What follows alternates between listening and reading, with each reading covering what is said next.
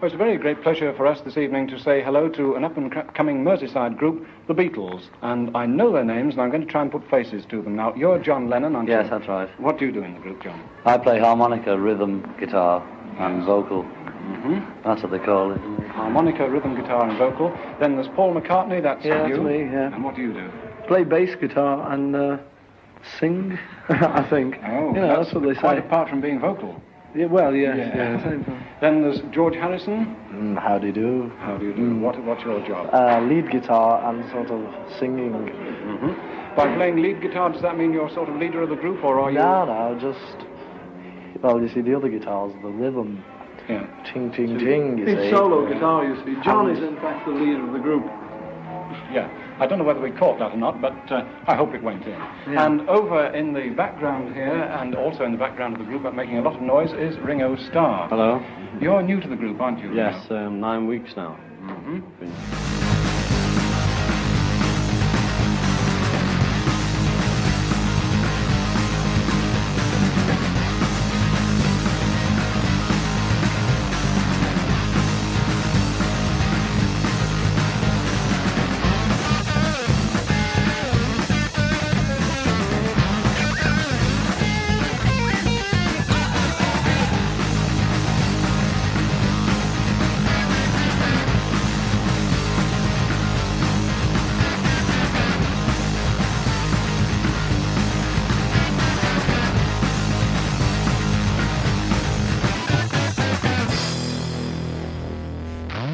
Herzlich willkommen bei 10, 2, 4.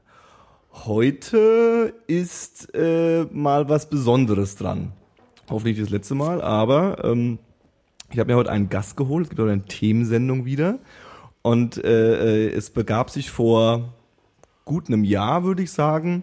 Äh, da saß ich in einer gemütlichen Runde und habe äh, ähm, mal wieder von meinem äh, Traum erzählt. Ich würde so gerne äh, Podcasts machen mit äh, äh, Leuten, die Fan von, von Musik und von Künstlern sind und mir von denen erklären lassen, warum jetzt ihr Lieblingskünstler der geilste Künstler von allen ist. Und so ein bisschen irgendwie für mich persönlich aus Ego-Gründen und für die Welt da draußen so Einstiege zu schaffen ähm, um irgendwie äh, äh, neue Sachen zu entdecken. Und dann äh, sitzt mir so der Dirk äh, suffisant gegenüber und äh, sagt dann aus der Hüfte raus, nö, ich kann zwei Stunden über die Beatles reden. Und jetzt ist er da. Hallo Dirk. Hi Johannes. ja, und wenn es darum geht, dass ich äh, irgendjemand einen lang gehegten Traum erfüllen kann, dann bin ich natürlich, äh, dann bin ich natürlich gerne da. Bist du dabei? Das ist Dann doch schon mal dabei. super. Ja, und äh, ähm, das hat ganz gut gepasst, weil ich tatsächlich irgendwie genau in, in, in, in, äh, in dem Zeitraum so mich versucht habe, irgendwie durch den, durch den Beatles-Katalog irgendwie durchzu, durchzuwühlen. Und ich weiß, dass ich irgendwie, die, die Beatles ist ja schon, ähm, also ich gehe davon aus, dass man niemand erklären muss, wer die Beatles sind. Und jeder kennt sie irgendwie. Und ich weiß damals noch, ich habe die so abgestempelt als, ja, die machen halt so Oldie-Mucke. Das ist so die Mucke, die mein Papa hört irgendwie.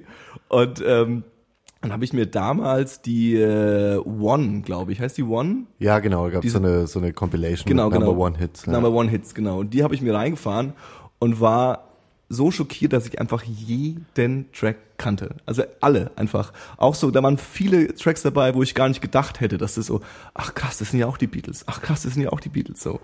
Und ähm, da war dann für mich klar, okay, da muss ich mal irgendwie ein bisschen, bisschen äh, äh, äh, tiefer, tiefer dicken.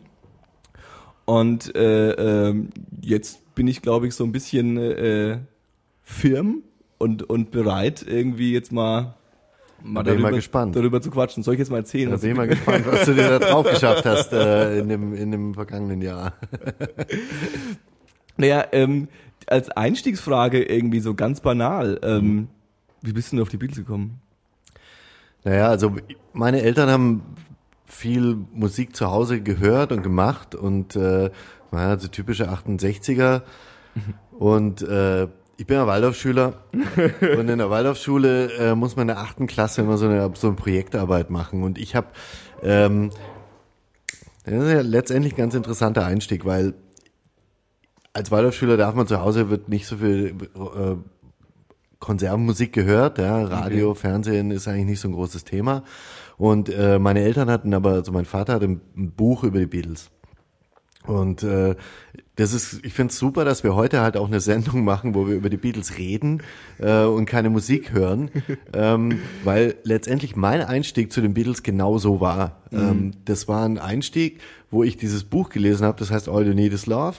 Ähm, es war eine Beatles-Biografie und ich habe das gelesen und habe das verschlungen und aufgesogen und ich kannte kein einziges Lied. Geil. Ich hatte überhaupt keine Ahnung, wie sich das anhört, was die machen. Ja. Aber ich habe schon viel drüber gewusst, bevor ich das erste Lied gehört habe. Und ich war jetzt noch dann mein erstes Lied, ähm, das ich gehört habe, war Ticket to Ride und ich weiß, dass mich das unheimlich geflasht hat.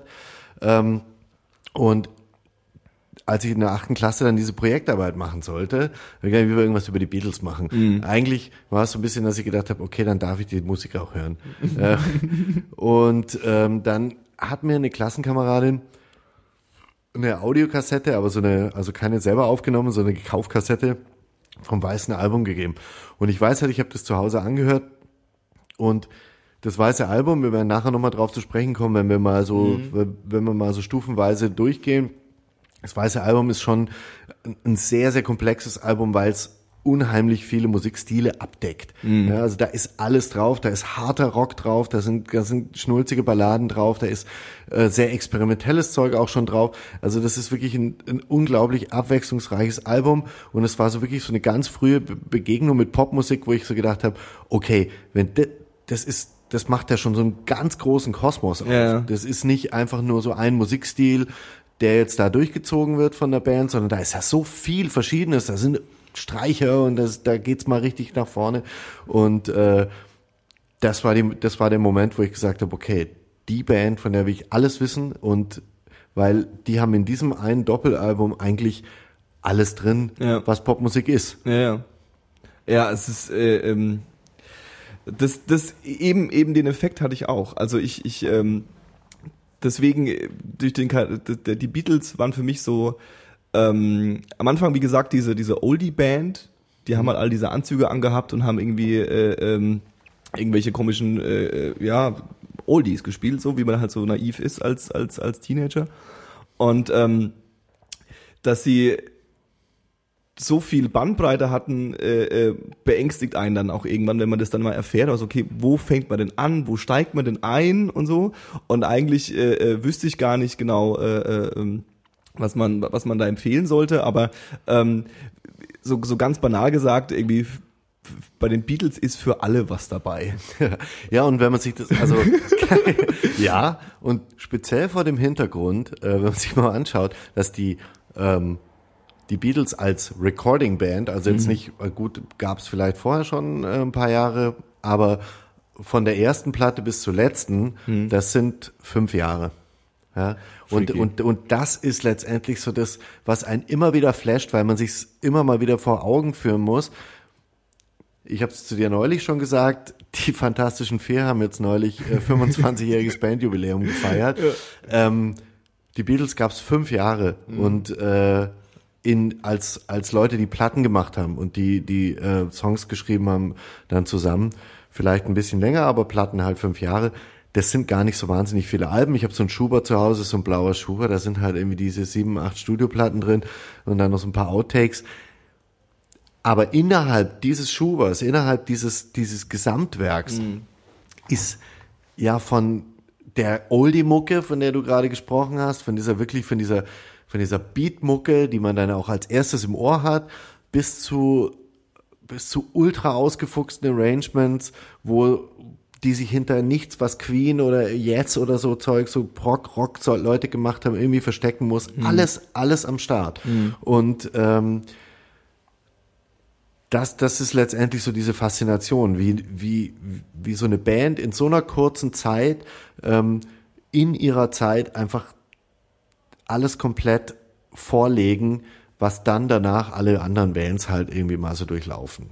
Das ist echt freaky und es ist, ähm, wenn man, ich habe mir dann auch ein paar, paar Dokus angeschaut und ähm, kommen wir vielleicht auch noch dazu und irgendwie bei aller skeptisch und ich beobachte ja auch dann immer ganz interessiert auch so den den ähm, äh, den Business-Aspekt dahinter interessiert Ja. mich immer so ein bisschen. Also das dahinter, also nicht nur unbedingt quasi die die die die Musik, die sie tatsächlich produziert haben, sondern so was hat zu was geführt. Das ist so die Zusammenhänge finde ich immer ganz spannend.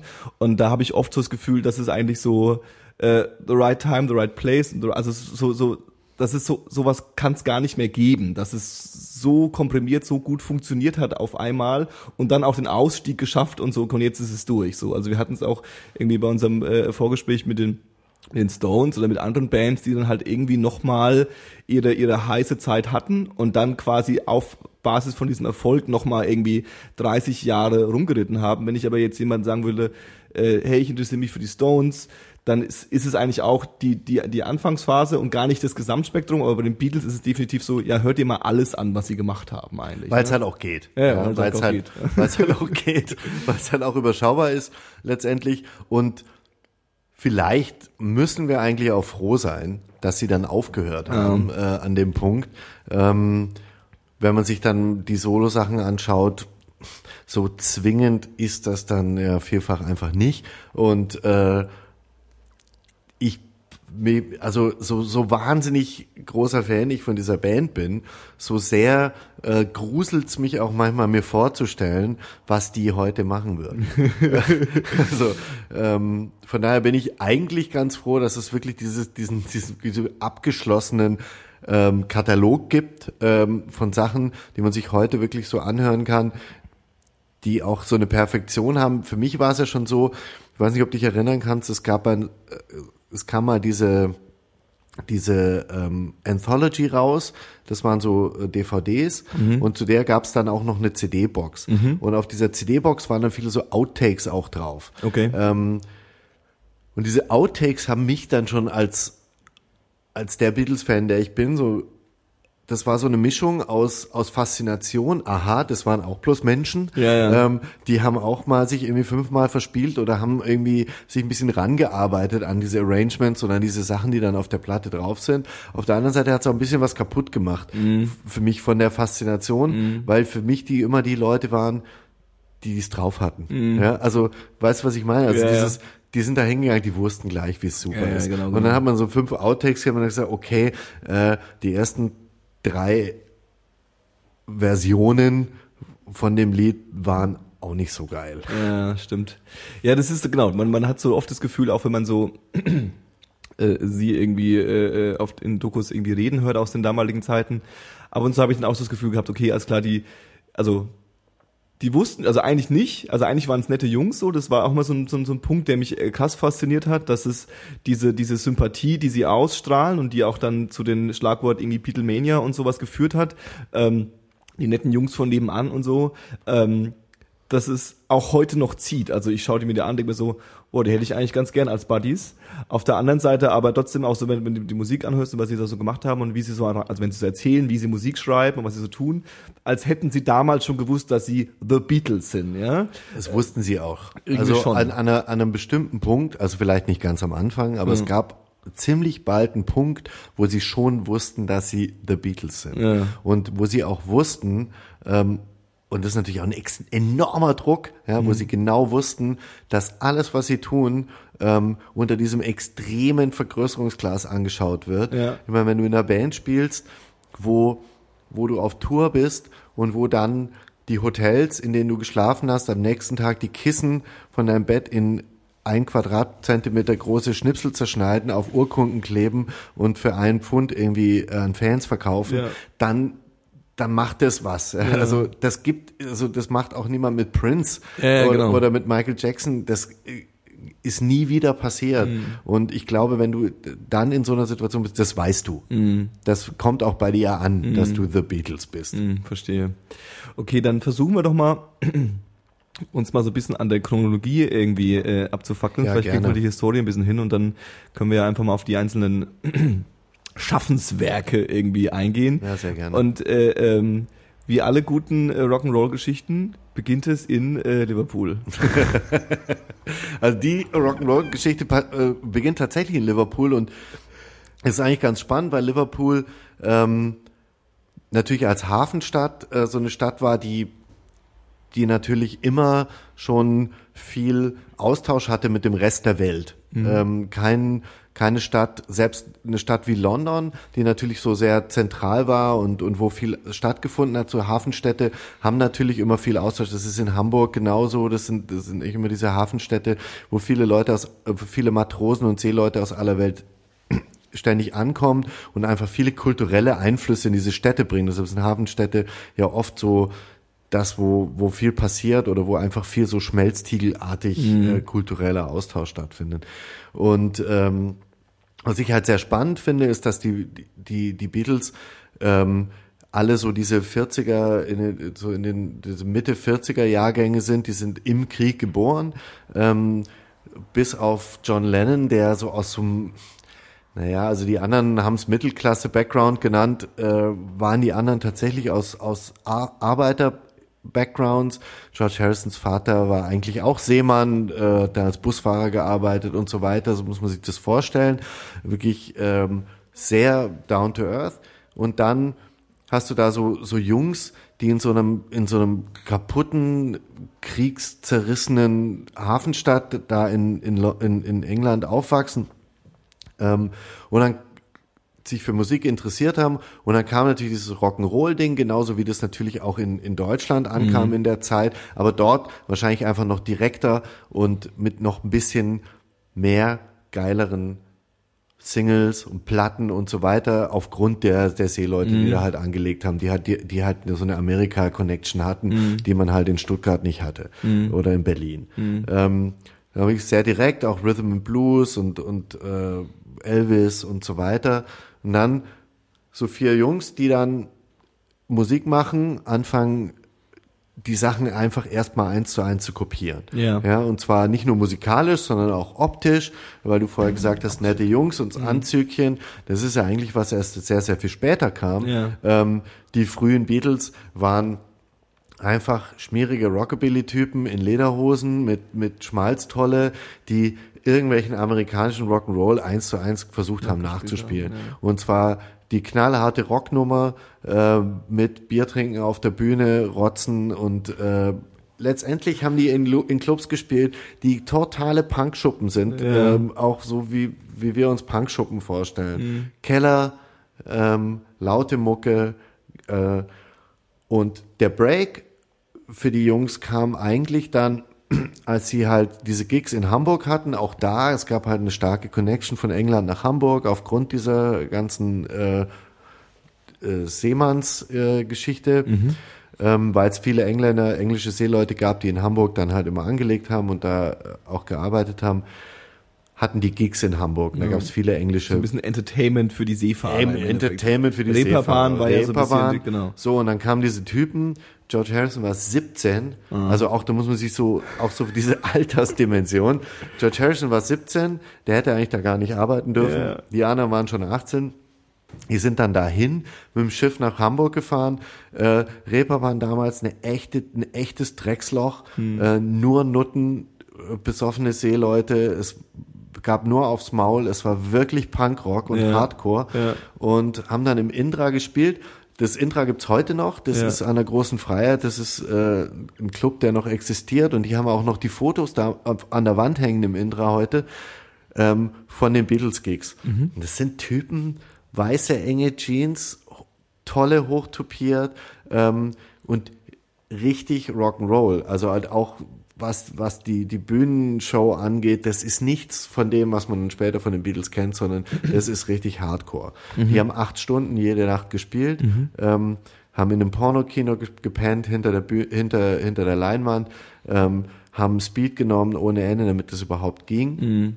Und haben aber damals letztendlich, haben in der Zeit, wenn man so viel spielt, ich meine, keine Ahnung, du hast auch mal in der Band gespielt, ähm, ich habe auch momentan eine Band, wenn man einfach so viel übt, also es ist ja nichts anderes als üben, wenn man einfach als Band Klar. so wahnsinnig viele Stunden zusammenspielt, dann wird's irgendwann richtig gut, dann groovt es, dann sitzt es, dann wird es richtig klasse. Und dann auch diese zweistimmige Sängerei zum Beispiel. Ja, es ist auch sowas, da, da, damit verbindet man die Beatles automatisch, ja, diese tollen Harmony-Gesänge. Es ist so ein bisschen aus der Not geboren aus der Zeit. Wenn man acht Stunden singen muss, das kann einer allein gar nicht machen. Klar. Ja, machen die Stimmbänder irgendwann schlapp. Das heißt, die haben halt alle gesungen. Ja. Diese ganzen Sachen sind da entstanden. Dann kamen die wieder nach Liverpool zurück, äh, hatten plötzlich mal gevögelt, hatten Speed genommen, ähm, hatten viel gesoffen und waren plötzlich eine richtig gute Band. Und ähm, wie muss ich mir das vorstellen? Weil äh, äh, das ist auch so ein Mysterium, was ich immer hatte. Irgendwie so, sie waren irgendwie eine kleine, ein paar Jungs irgendwie, Paul McCartney, John Lennon, haben ein bisschen Mucke gemacht, haben sich dann den George Harrison und den Ringo Starr eingetreten und haben dann irgendwie zusammen das, das, das Zeug gemacht, sind dann nach, äh, ähm, nach Hamburg gemacht, waren sicherlich nicht die einzige Band zu dem Zeitpunkt. Also es gab ja wahrscheinlich genug Bands, richtig, die, die, ja. die den ähnlichen Scheiß gemacht haben. Und wo, also, aber die, die, die, der Hype begann doch dann, als sie wieder nach zurückgekommen sind aus, aus, Der, aus Hype, Hamburg, oder? der Hype begann dann, als sie wieder, wieder zurückkamen, das ist richtig. Aber du hast voll, vollkommen recht. Es gab eine ganze Reihe Bands und auch Ja. eine Reihe Liverpooler Bands, Ja. die auch, es gab auch eine Reihe Liverpooler Bands, die in Hamburg gespielt hatten. Ja. Also jo, äh, Ringo zum Beispiel war zu der Hamburger Zeit noch nicht Teil der Beatles. Der war in einer anderen Band bei Rory Storm, äh, der da halt eigentlich eine viel größere Nummer war. Ähm, die kamen dann nach, nach, nach Liverpool zurück und die hatten aber halt was, was die anderen nicht hatten. Ähm, und das ist natürlich so ein bisschen das, wo natürlich auch ein bisschen dieses Magic reinkommt. Ja? Warum die und nicht die anderen? Ja? Ähm, die sahen gut aus. Ähm, da gab's eben auch, und das ist so meine Theorie, aber es gibt natürlich bestimmt auch andere. Ähm, meine Theorie ist halt, dass die Beatles von Anfang an als Band funktioniert Ja. haben.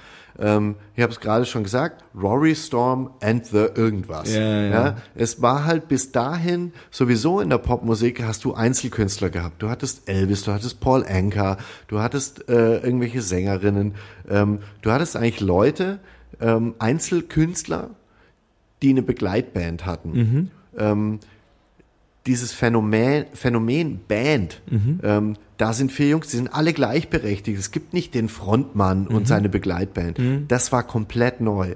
Und äh, die Beatles haben das ähm, als eine der allerersten Bands, ich will überhaupt nicht sagen, dass die die einzigen waren, Ja, aber ja. die haben das als eine der, der, der, der, der sehr frühen Bands genauso durchgezogen. Mhm. Es gab nicht diese Frontman.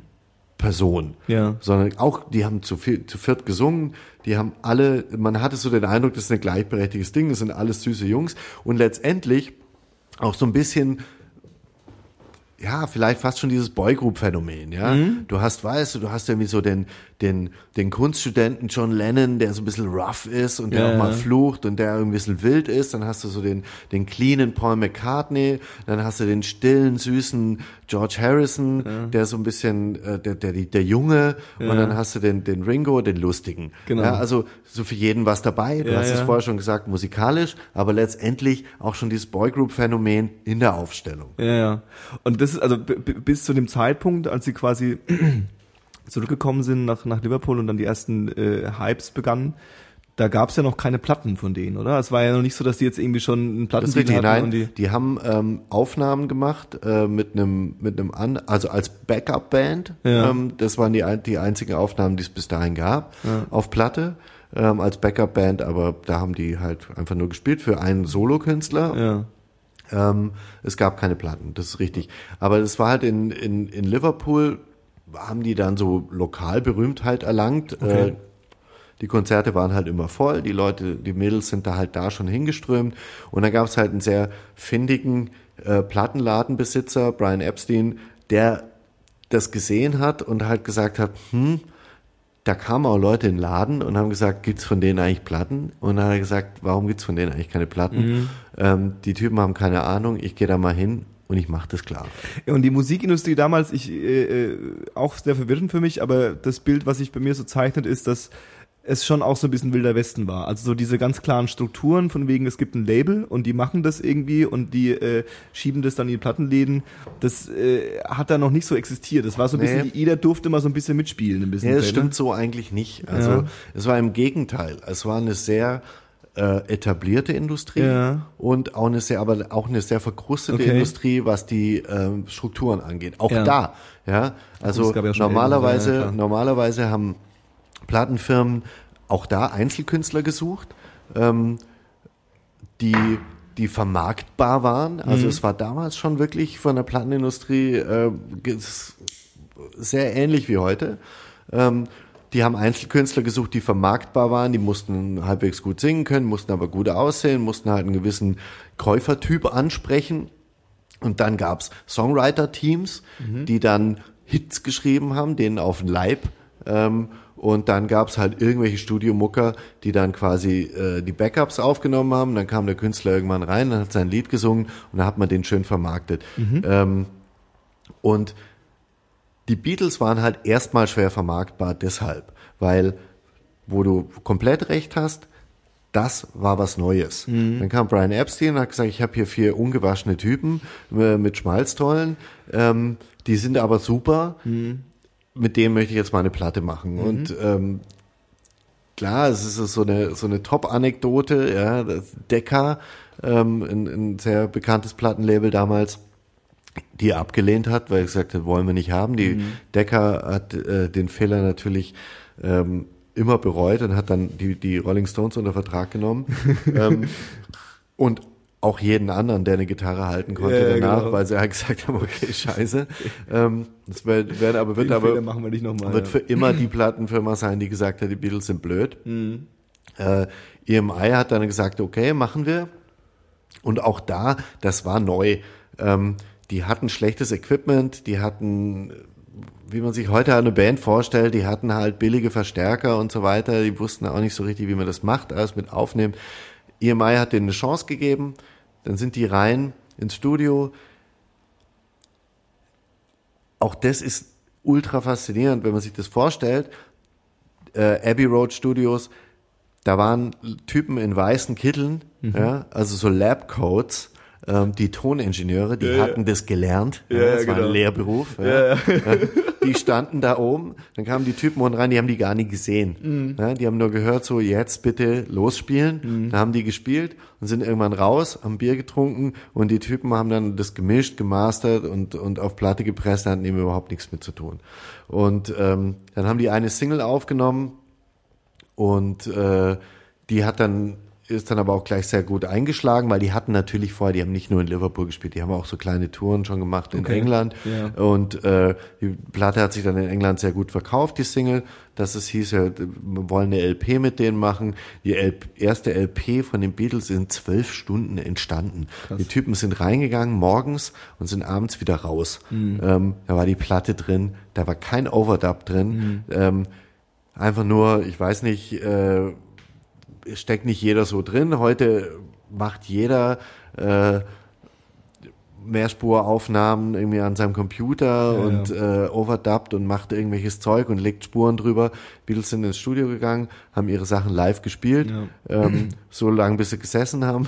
Genau, also nicht Stunden. abwechselnd, erstmal wird das Drumtrack eingespielt und wenn das dann sitzt, dann spielen die anderen so lange, bis es passt, einzeln Mhm. Nein. drüber, sondern wirklich so, okay, es geht los. Nee, es alle geht los. Eins, zwei, drei, vier. Du einzählen, live einspielen, gut mikrofonieren und nach zwölf Stunden war die erste Platte drin. Das war 63. Das war 63. Please, also please, 62 aufgenommen und 63 kam die raus. Okay, okay. Und äh, ähm, äh, du, du hast es schon angedeutet, ähm, die Songs äh, haben sie nicht geschrieben am Anfang. Naja, So als- also, als- äh, also- Please Please Me haben sie geschrieben, Love Ja. Me Do haben sie geschrieben, das was die erste Single war. Ähm, Was ja auch die Hits sind eigentlich von der Platte, oder? So ja, bisschen. Mhm. genau. Und äh, es waren sehr viele Coverversionen auf jeden Fall drauf. Coverversionen haben dann sukzessive abgenommen. Ähm, es waren dann immer weniger Coverversionen von, von Platte zu Platte. Aber ähm, Len McCartney haben auch schon vorher immer Songs geschrieben. Und es war eigentlich gar nicht das Problem, dass es zu wenig eigene Songs gab. Es war mehr so, dass das Vertrauen gefehlt hat äh, von der Plattenfirma, dass das Material gut genug ist, um es zu vermarkten. Verstehe. Also schon auch da ganz klarer Marktaspekt, ganz klarer Fokus auf Sales, äh, dass die gesagt haben, lass uns bitte da Material draufnehmen, das irgendwie schon Proof of Concept hat. ja, ja, da- das war schon mal ein Nummer eins Hit, das kennen die Leute. Lass sie dir mal das spielen. Und äh, ähm, war es dann so erfolgreich, wie es äh, äh, äh, vorhergesagt wurde oder nicht vorhergesagt wurde? Also ist es dann auch also eingeschlagen? Es ist, äh, es war viel erfolgreicher als gedacht. Also dann, dann war quasi die Beatlemania am Start. die ging dann sehr, sehr schnell los. Ja, also die ging so nach der ersten Platte los. Ähm, was halt auch interessant ist, wir sind ja heute gewohnt, dass, dass, dass Bands immer mal so, so, so Singles ver veröffentlichen und irgendwann bringen sie eine LP raus oder ein Album, ja, und da sind dann die Singles alle wieder drauf verwurstet. Ähm, damals war es noch so ein bisschen anders. Es gab immer diese, die, die, die Singles, die rauskamen und irgendwann gab es dann das Album, ähm, da waren die Singles gar nicht mehr drauf. Ähm, wenn man sich heute diesen LP-Schuber kauft, zum Beispiel von den Ja. Beatles, da ist kein, äh, da ist kein She Loves You drauf, da ist kein, äh, also es sind einfach viele Hits fehlen, Ja, das- weil die, weil das Single-Hits waren. weil du sagst, es ist mir auch aufgefallen, dass ähm, auch noch bis in die spätere Zeit, dass so, äh, als ich dann äh, ähm, vor, tatsächlich vorhin erst wieder so ein bisschen den Katalog durchgeskippt bin und dann auch diese, ähm, dann ist mir wieder aufgefallen, so, da fehlen doch Tracks, die auf dieser, auf dieser Number One ist. sind. Ja? Ganz genau, Und, ja. und dann habe ich mir gedacht, auf welchem Album war das denn? Und Kein das Album. Gab's nicht. Gab's nicht.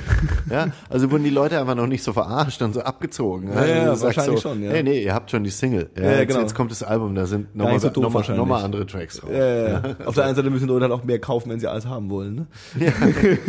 genau. Okay, und ähm, vielleicht kann man das ein bisschen äh, äh, ähm, zusammenfassen, äh, äh, weil, also so, don't get me wrong, aber so Please Please Me und dann kam mir direkt, also ich habe die, die, die Diskografie von mir, ich weiß es nicht auswendig, keine Sorge, äh, ähm, dann kam im selben Jahr dann auch noch gleich With the Beatles Ja. und dann ein Jahr drauf dann irgendwie Hard is Night. Also es ist also echt, also es ist alles schnell gegangen, aber das ging dann auch wirklich äh, äh, ratzfatz und schon hatten sie irgendwie drei Platten draußen. Genau, also ich würde halt auch letztendlich diese ganze Beatlemania-Zeit ähm, kann man eigentlich relativ schnell zusammenfassen, weil es auch eine extrem atemlose Zeit war, dann auch für die Band, ähm, in der alles ultra schnell passiert ist. Ähm, extremer Ruhm über Nacht sozusagen ähm, und zwar in einem nie gekannten Ausmaß. Ähm, keiner der Beteiligten, also vom Management über die Leute, die irgendwelche Touren in, äh, organisiert haben, die irgendwie Platten vermarktet haben, hat sowas jemals vorher erlebt. Ähm, niemand wusste, wie man zum Beispiel Konzerte in einer gewissen Größenordnung überhaupt ausrichten soll. Wie, wie soll man damit umgehen? Also es ist ja heute undenkbar, dass man irgendwie die ganze Zeit irgendwelche Polizei, äh, große Polizeikräfte mobilisieren muss, weil Band X in der Stadt Ja, ist ja. ja? Und, und man den Flughafen absperren muss und, Ja, ja. und solche Sachen. Das, das kennt man heute von Staatsbesuchen, dann wird's aber gemacht, weil man es machen muss und gar nicht, weil es irgendjemand interessiert. Und dort, ähm, die Beatles sind ja damals nach Amerika. Das finde ich eigentlich in dieser ganzen Beatlemania-Zeit fast den, den spannendsten Teil, ähm, dass die Beatles dann nach Amerika gegangen sind und selber gar nicht wussten, ob das da ob das da jemand kennt, ob das weil Amerika wirklich weit weg war für die. Und, und äh, natürlich auch einfach für die ein- so ein Land war, wo die gesagt haben, die haben selber so großartige Mucke und äh, kennt es da überhaupt jemand? Na klar, hat man ihnen erzählt, nee, ihr seid da auch Nummer eins, ja. Und dann sind die dahin und haben damit überhaupt nicht gerechnet, dass es dort noch viel schlimmer war als, als in England. Die Leute noch viel mehr durchgedreht sind und die dann in der, in der Ed Sullivan Show waren, was halt so die, ja, so wie die Rudi Carell Show oder Wetten Ja, das ja. oder so, sowas, wo wirklich die ganze Nation vor der Glotze sich zusammenfindet, Samstagabend und äh, wo Elvis auch groß geworden ist damit und dann halt die Beatles da aufgetreten sind ähm, und es einfach ein völliger Wahnsinn war und sie dann halt in diesem Baseballstadion in, in New York gespielt haben, ähm, wo einfach kein Mensch wusste, wie man ein Stadionkonzert organisieren Ja. soll und wie sich das gut anhören soll. Die Leute haben ja nichts gehört, die Mädels haben ja nur gekreischt. Ja. Und äh, ähm, um auf die auf die auf die Mucke von der Zeit äh, zurückzukommen. Ähm, du hast äh, Rock'n'Roll gesagt. Ähm, jetzt ist irgendwie so die klassische Rock'n'Roll-Musik genremäßig, die mir dann so einfach ist klar Elvis und so und, und, und so Zeug, ja, also die frühen Sachen vielleicht eher. Und äh, ähm, dann kommt immer so dieses Beatmusik-Thema auf. Was was was hat's damit auf sich? Was ist da so der? War das so ein Trendbegriff, den sie sich einfach gegeben haben? Oder? Naja, ich finde es ist ganz interessant. Ähm, wenn man so mal wirklich mal sich das anschaut, ist es halt eine, eine eigenständige Weiterentwicklung von einem von einem reinen Epigonentum. Ja. Ja. Also ich finde es ganz spannend, wenn man mal wo ganz anders hinschaut und schaut, wie in Jamaika ähm, wie, wie Reggae entstanden ist oder Ska, das ist auch aus dem, aus dem Versuch entstanden, ähm, amerikanische Rock'n'Roll-Musik nachzuspielen. Ja. Ja, die haben es nicht hingekriegt. Ja. Äh, der, der Rhythmus war dann irgendwie zu anders Ja. und was kam raus? Ähm, also My Boy Lollipop ist dann so, so ein Übergangsding, ja, und da ging es in diese Ska-Richtung, weil sie diesen, weil sie diesen, diesen Beat nicht hingekriegt haben. Ja. Und und auch bei den Beatles ist das, was sie dann gemacht haben. Ja, man, man hört sich diese Sachen an. Das sind Coverversionen von, von Rockabilly-Nummern und Elvis war eigentlich denen zu viel zu poppig. Ja, da reden wir eher so von Eddie Cochran und ähm, Gene Vincent und Okay. wirklich diese, diese, diese Rockabilly-Typen. Ähm, das haben die so nicht hingekriegt. Die haben ihre Version davon gespielt. Die haben eine Version davon gespielt, die noch andere musikalische Einflüsse hatte, ja, also englische Showtunes und, und, und diese Art von Schlagermucke, die halt damals in England auch im Radio war. Und äh, was dann dabei rauskam, war halt diese sehr eigene Version davon, die dann in diese Beatmusik quasi äh, gebündet hat, ähm, die dann so ein, wieder so, so, so, so eine Verschmelzung von verschiedenen Stilen eigentlich war. Ähm, und die sie dann halt sehr, sehr eigenständig weiterentwickelt haben. Tendenziell ja aber auch schon so, ähm, ich höre es total gerne. Äh, ich kann aber auch verstehen, dass es äh, äh, Freunde, Bekannte von mir gibt, die dann, ähm, wenn ich dann die Beatles auflege und dann einer von den ersten äh, äh, Platten laufen hab, dann so ein bisschen so, irgendwann auch so ein bisschen, gen nicht genervt, aber so ein bisschen, ja, jetzt, warum hörst du nicht lieber, was weiß ich, Sgt. Pepper und so? Weil es ja schon, naja, cheesy, ja. Also es ist doch auch, also es ist schon so ein bisschen irgendwie, also für mich, naja, nicht Kindermusik, aber so ein bisschen, also Kindermusik ist das falsche Wort, aber du weißt, was ich meine vielleicht, so ein bisschen, äh, Ja, es ist schon eingängig. ähm, Ja, genau. Das ist nicht edgy. Ja, ja, genau, genau, ähm, genau. Das ist eingängig und das ist natürlich auch textlich, äh, brauchen wir uns auch nichts vormachen, Ja. ist es äh, natürlich sehr wirkt halt auf den ersten Einfach. Blick nicht so wie die Revolution der Musik, ja. Also wenn man so, Ganz genau. okay, es klingt jetzt so ein bisschen so, natürlich ist es auch immer schwierig für uns äh, äh, aus der, aus der, aus der Zukunft, ähm, dann so das zu bewerten, weil es ja damals viele Acts gab, die dann ähnliche Mucke gemacht haben, aber wahrscheinlich die meisten versucht haben, so ein bisschen nicht so zu sein wie sie, aber das auf, auf dieser Welle mitgeritten sind, oder? Richtig. Also wenn man sich jetzt aus der Zukunft, das ist ja ein ganz, das ist ja schon, ein, äh, das ist ein ganz geiler Begriff. Wenn man sich das anschaut, wenn ich mir heute retrospektiv das anschaue, dann kommen mir auch diese amerikanischen Rockabilly-Typen wesentlich härter und krasser vor als die Beatles, die ja dann doch, so wie du sagst, einen ziemlich geschliffenen Eindruck gemacht haben, zumindest in dieser Beatlemania-Zeit.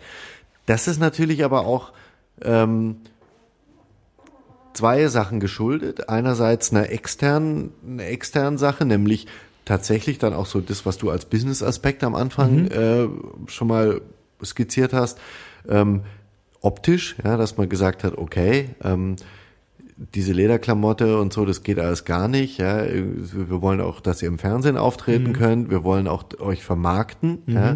Und dieses vermarktbare Image letztendlich schon extern auch aufgedrückt wurde, ja, ähm, dass, das, dass die halbwegs adrett aussahen. Was wir uns natürlich heute gar nicht vorstellen können, ist, dass die, die Haare äh, extrem lang waren und, Ja. die, und, und die Leute durchgedreht sind und Leute auch von der Schule geflogen sind, weil sie so Haare hatten wie die. Ja sitzt du mir gegenüber mit Dreadlocks bis zum Arsch. Ja, ähm, äh, war es auch in der Schule. Also das, Ja, ja, das sind aber einfach so Dimensionen, die man sich schlecht vorstellen kann. Auf der anderen Seite ist halt auch das so, dass die Beatles extrem gute Musiker waren Ja. und Leute waren, die am Ende des Tages sehr, sehr musikalisch hochwertige äh, Songs geschrieben haben da passt es nicht dazu, wenn man, wenn man diese harte Rock'n'Roll-Schiene, die hätten die gar nicht durchziehen können, irgendwie zehn Jahre lang, weil das denen zu langweilig gewesen wäre, weil die zu gut waren. Ja, das hört sich jetzt blöd an, Ja. aber ich glaube halt, dass, äh, dass jemand, der 20 Jahre in einer Punkband spielt, das eigentlich nur deshalb machen, nur dann machen kann, wenn er, wenn er musikalisch jetzt nicht so ultra ambitioniert ist. Ja. Ähm, wenn du aber äh, schau dir mal Green Day an, ja, gestartet als eine als eine als eine Punkband, aber da hast du auch ähm, Leute, also zumindest irgendwie mit, äh, mit dem Sänger jemanden bei Green Day, der musikalisch halt einfach sehr ambitioniert ist und sehr gut ist und der mittlerweile einfach eigentlich Popmusik macht, ähm, die sich vielleicht noch so ein bisschen punkig anhört, ja. Äh, aber, aber der Konzeptalben macht und tolle Songs schreibt, ähm, musikalisch und das ist bei den Beatles genauso. Gestartet natürlich als, als rotzige Rock'n'Roll-Band, aber dann irgendwann gemerkt, hey, also da geht so viel, ja, harmonisch und, und auf den Gitarren und da kann man so viel Sounds rausholen und da kann man so viel Zeug machen. Und ähm, letztendlich sind aber diese Beatlemania-Lieder, Ja. die Songs, die da entstanden sind, die sind sehr gut, aber das sind auch im Nachhinein nie die Lieblingssongs der Beatles gewesen. Klar. Und äh, ähm, wenn man so die die die äh, ähm, die Beatlemania irgendwie äh, so betrachtet, dann sind die ikonischen Bilder logischerweise irgendwie die kreischenden Mädels, die in Unmacht fallen und I Love John oder wen auch immer irgendwie äh, hochhalten. Ähm, deswegen dann auch so die Anschlussfrage dazu: Haben das die coolen Kids auch gehört? Nein. Es gab ja den, diesen, diesen Clash irgendwie Stones Beatles, wobei das war wahrscheinlich ein bisschen später erst, ne? Ja, das ging da aber schon los. Ähm, nein, würde ich wirklich sagen, wenn wir es so auf, auf unsere Zeit übertragen, war das in der Zeit selber, Ja. ähm, die richtig coolen Kids haben es nicht gehört. Ähm, es war wirklich eher dann auch wieder diese Boygroup-Analogie. Ja. Es war schon eher dieses Boygroup-Phänomen. Also es war schon sehr viel Teenage-Mädchen. Ähm, es waren, es war eher so die Mainstream-Crowd, Ja. die das gehört hat. Die Leute, die, die, die edgier waren oder die sich für cooler gehalten haben, haben entweder auch dann Rock'n'Roll gehört, haben dann Stones gehört, haben vielleicht dann irgendwann The Who gehört, die, die, die dreckiger waren, die edgier waren, die gefährlicher waren. Das waren die Beatles in der Zeit nicht. Ja. muss, muss, muss man wirklich so sagen. Es war in, in der Zeit selber ein Popphänomen. Aber auch hier wieder aus der Zukunft das Total. angeschaut. Ähm, ich mache selber seit 25 Jahren Musik. Ähm, das ist halt Musik, die halt auf verschiedenen Leveln funktioniert. Ähm, vielleicht wie ein Stephen King Roman. Zu dem haben wir auch noch einen Podcast, auf jeden Fall. man, man, man, man, kann die, man kann die einfach als cheesy Pop-Songs hören, Ja. aber wenn man sie mit anderen cheesy Pop-Songs aus der Zeit vergleicht, Mhm. ähm, so rein aus einer musikalischen Sicht, dann sind die, ist es ein anderes Level. Die Mhm. funktionieren aber halt auch genau auf dieser cheesy Pop-Song-Nummer. Ja. Ganz kurz, ich, ich, ich, ich halte mich da gar nicht lang dran, dran auf, Ja. aber nur weil ich irgendwie vorhin äh, mit einer Kollegin essen war, die auch äh, Musik macht, was ganz interessant ist, dass die Beatles nie irgendwelchen formellen musikalischen Unterricht genossen haben. Ähm, und wenn man formellen musikalischen Unterricht genießt, dann versaut der einen auf eine Art, weil er einem nämlich Sachen beibringt, die man abrufen kann, ein bestimmtes Toolset sozusagen an musikalischen Phrasen, ja, an Sachen, wo man sagt, ja, das muss so, ja, das, ja. das gehört so und nach dem nach dem Klar. Akkord darf eigentlich nie der kommen, weil das macht keinen Sinn musikalisch. Mhm. Die Beatles waren extrem frei von so Zeug und ähm, wenn man sich Musik musiktheoretische Abhandlungen durchliest, die es tatsächlich, es gibt Doktorarbeiten, es gibt ja über die Beatles ja. alles, ja, äh, da- dann wird immer hervorgehoben, wie unkonventionell letztendlich dieses ganze Songwriting war, weil die keine Ahnung hatten. Die haben einfach nur Dinge gemacht, die sich für sie gut angehört haben Mhm. und hatten äh, das Händchen dafür, dass sich für andere Leute auch gut angehört hat. Ähm, das klingt, und das finde ich spannend, dass du das sagst, ja, da ist es diese Oldie-Musik, aber ähm, die Beatles stehen da separat auf eine Art, weil sie Dinge getan haben, musikalisch, die niemand sonst gemacht hat. Ich, ähm, äh, ich, ich will es auch andersrum nochmal formulieren. Ähm, wenn, also das ist jetzt meine Meinung, wenn, wenn einen interessiert, ähm, also es geht nicht darum, wenn du die ganze Bandbreite kennenlernen willst, aber wenn ein so, wenn man so Bock hat auf so einfache, gute Laune, äh, Anfang 60s Mucke, so, dann äh, reichen wahrscheinlich die paar Beatles-Platten aus. Also das, was die anderen gemacht haben, die ähnliche, ich sag jetzt mal Beatmusik oder wie auch immer das dann genannt wurde, äh, äh, gemacht haben.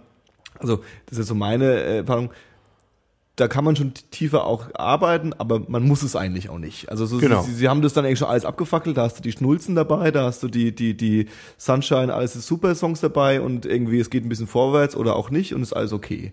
Ja. Und das finde ich total spannend, dass du das sagst, weil es war immer so ein bisschen, ähm, es gab immer diese Frage, was für eine Platte würdest du auf eine einsame Insel mitnehmen? Ja. Ähm, und äh, da kommen wir wieder zu dem, wo, wir ganz am Anfang mal drüber gesprochen haben, das weiße Album.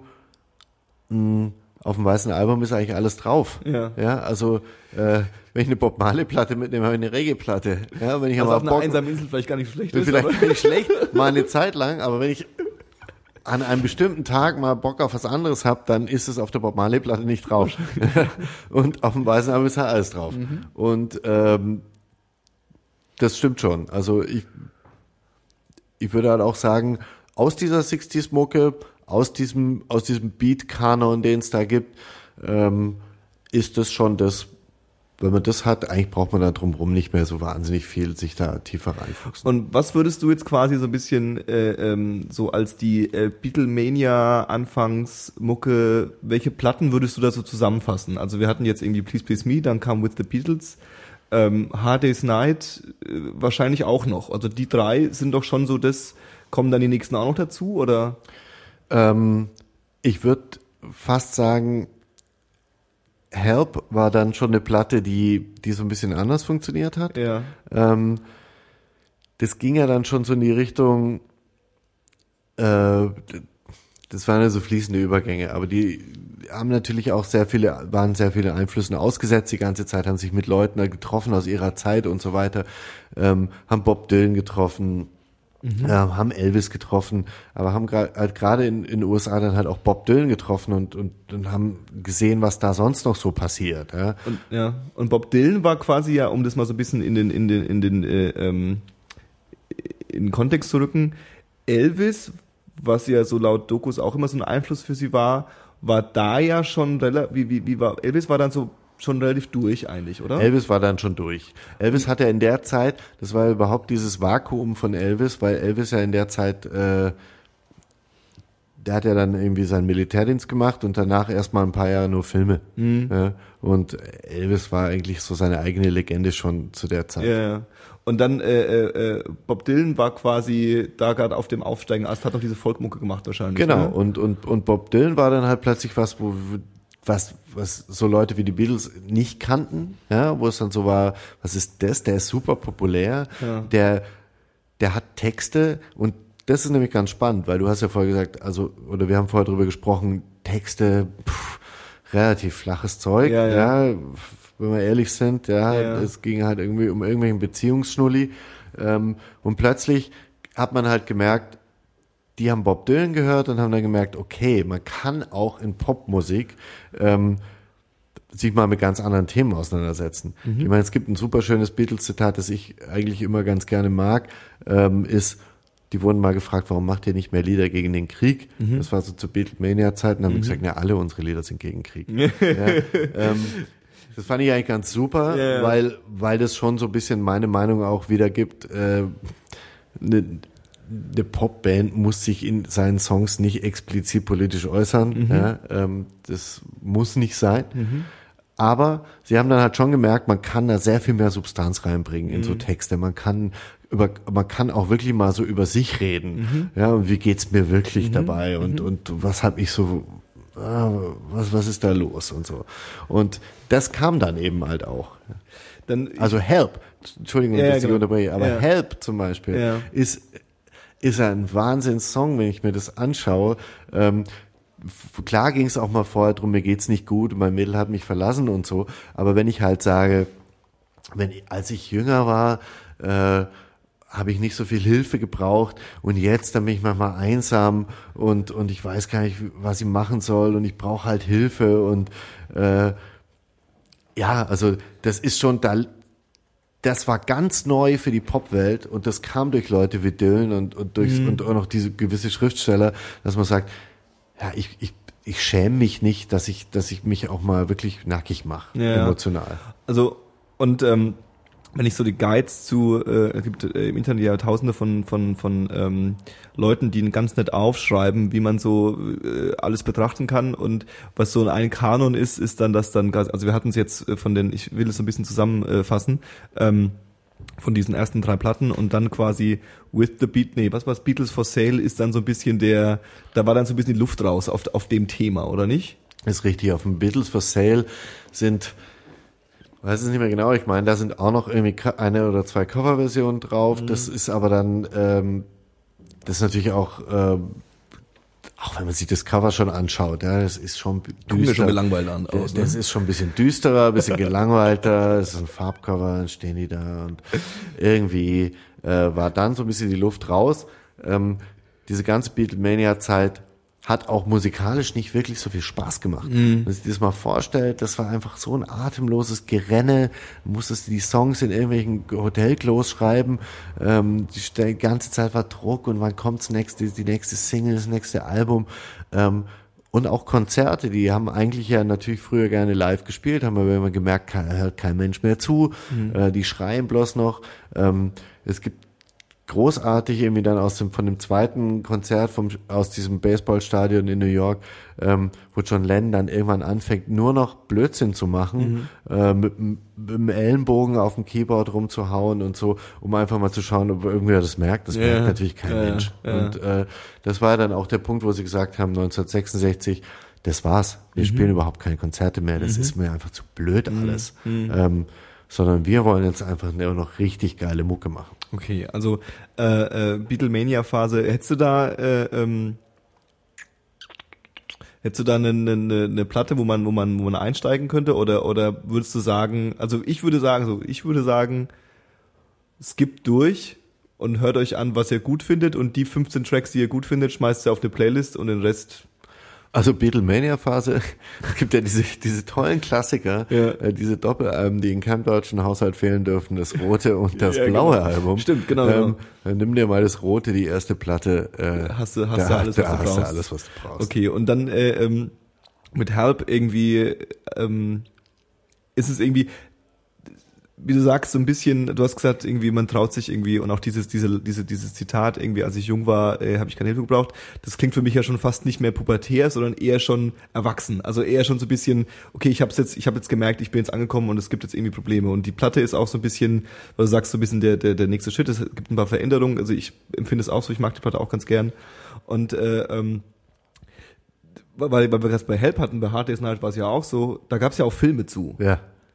Ähm, bei Hard Day's Night war es, waren waren beides ganz normale, ganz theoretisch, ganz normale äh, Spielfilme, oder? Das waren Kinofilme, ja. Ja. ähm, und Hard Day's Night war, ein, war so ein reines äh, Star-Vehicle, wie, Ja. man das, wie man das so nennt in der Fachsprache. okay. Ähm, ich meine, die Älteren unter äh, den Hörern werden es vielleicht noch wissen. Es gab ja auch zum Beispiel mal einen Spice Girls Film. Ja, stimmt. Ja. Die Älteren, oh Gott, das will da gehört auch dazu, ey. Spice World. Ja, also ähm, so Spice World, ein klassisches Star-Vehicle. Ähm, Ja. Da geht's nicht um die Story, da geht's nicht drum, dass ich da einen Film sehen will, sondern da geht's drum, dass ich meine Lieblingsband irgendwie 90 Minuten auch nochmal auf der Leinwand sehe und irgendwie äh, Platten damit verkauft werden. Ja. Ähm, Help war dann schon ein anderer Film. Ja. Ähm, aus heutiger Sicht ist er natürlich auch putzig, weil der, weil der halt so, so, so 60s-mäßig ist. Ja. Ähm, dann schon so Anklänge von Psychedelik hat. Ähm, ein bisschen bessere Story, also so richtig schlecht ist der Film nicht, Mhm. aber richtig gut ist er auch nicht, muss man halt auch sagen. Und es ist jetzt auch nicht wirklich kein Must-See. Ja, zu Help muss ich irgendwie immer sagen, ich habe damals mal so, in, damals das ist auch schon damals ein paar Jahre her, äh, so diese typische, äh, die, die Älteren unter euch werden es noch kennen, so LAN-Party-esque von jemandem eine Festplatte bekommen und dann mal so ein bisschen random die Filme, die der da drauf hatte, mir so äh, angeeignet. Und da war dann auch irgendwie Help von den Beatles dabei. Ja. Und dann dachte ich, ah ja, stimmt, krass, die haben ja, da war ich noch gar nicht drin in dem ganzen Thema und habe den dann so angeschaltet und das kann ich euch jetzt so als Ding geben. Ähm, auch wenn die ersten fünf Minuten nicht so wirken, als wäre es jetzt ein Beatles-Film, irgendwann kommen sie dann. Also man am Anfang ist ja diese, diese, diese, dieses Ritual, wo irgendwie äh, irgendwelche, ich sag jetzt mal Inka oder irgendwelche südamerikanischen Inder äh, sind das, glaube ich. Inder sind es auch noch Ja, gleich. okay, okay, also irgendwie so ein, so ein, so ein Stamm, der dann so ein, so ein, so ein Ritual feiert, alle so festlich mit irgendwelchen komischen äh, äh, äh, wilden Klamotten an. Und dann auch, glaube ich, ein Mädel dabei, die dann irgendwie auch äh, festgehalten wird, wenn mich alles täuscht. Und dann so aus dem Nichts kommt dann hinten auf den Leinwänden dann quasi Help als, als Song und ich habe mir gedacht, so, okay, wer hat sich denn das überlegt? Also das passt ja nicht im Ansatz zusammen. Das, und dann fängt's an und dann ergibt es auch Sinn, dass es tatsächlich ein Beatles-Film ist. Genau, weil Ringo ja, ähm, diesen Ring mit, Stimmt, dem, mit diesem äh, Stein hat, Ja. den, den, den halt diese Kult, äh, Kultgemeinde braucht, um ihre Rituale durchzuziehen und eben quasi abjagen wollen und äh, dann eigentlich nur Ringo jagen die ganze Zeit und die äh, anderen Beatles da halt mit dabei sind. Okay, dann, dann äh, würde ich mal sagen, wir steigen mal ein in die äh, Phase, wo es dann wahrscheinlich ähm, am interessantesten wird. Da wird's dann sehr, sehr spannend, ja. Dann, dann äh, äh, 65, also wir hatten jetzt 64 Beatles for Sale, 65 Help und jetzt sind wir immer noch um 65 und dann kam Rubber Soul, So, und Rubber das Soul, Kifferalbum. so, Rubber, Rubber Soul ist für mich, ähm, es ist ganz geil. Ich habe gestern Abend ähm, mich da auch noch mal so ein bisschen durchgehört. Äh, und klar, so unter Musiknerds gibt es ja gerne mal die Frage, was ist dein Lieblings-Beatles-Album? Ähm, eigentlich unheimlich schwer, weil es sind überall tolle Lieder drauf. Und wenn ich mich entscheiden müsste, ich habe mich schon vor längerer Zeit mal entschieden, ist Rubber Soul mein absolutes Lieblingsalbum. Ja. Weil, weil es ähm, noch quasi die, die Poppigkeit hat ähm, von den, von den Vorgängeralben, ähm, aber schon die komplette Eigenständigkeit ähm, der, der dann kommenden Phase, ja, wo man dann einfach mal Sachen auch ausprobiert. Und ähm, ich meine, das, das, das Album knallt von vornherein einfach total los. Und äh, es fängt mit Drive My Car, glaube ich, an Ja. und knallt mit so, einem- mit so einem Gitarrenriff einfach rein. Ähm, und da ist wirklich, das, das finde ich wirklich die, diese Band auf der Höhe ihres Schaffens, wo sie diese ganzen Live-Scheiß quasi von sich abgeschüttelt haben und gesagt haben, so, wir machen jetzt einfach ein großartiges Album. Ähm, das, das aber trotzdem noch diese, diese, diese Pop-Songs hat. Ja, diese zweieinhalb Minuten, drei Minuten Pop-Songs, die, die funktionieren und so weiter. Da ist noch keine Sitar drauf, da ist auch noch kein experimentelles Zeug drauf. Aber es ist, ich finde es vom Songwriting ähm, als Album, ja, Ja. also keine Frage, sind auf späteren Alben dann noch bessere Songs drauf, aber so als Gesamtalbum ist das für mich äh, das beste Beatles-Album. Rubber Soul. Ja, das, deswegen habe ich Kifferalbum gesagt, weil ich irgendwie da äh, das Zitat gehört habe. Ja, also das, das Revolver, was danach kam, war das Acid-Album und äh, äh, Rubber Soul das Pot-Album. Also so Ja. auch so und genau wie du sagst, so irgendwie ab da wird's dann dreckig. Also ab da nicht dreckig Ja. im, im Producing oder in den Songs her, aber man hat so, man merkt so, okay, das sind jetzt Gott, das ist ein bisschen übertrieben, aber erwachsene Männer, die jetzt äh, Musiker sind und das Ganze ernst nehmen, so. Ja, vor allem sind's ab da, und das, wird- das finde ich ganz, ganz spannend.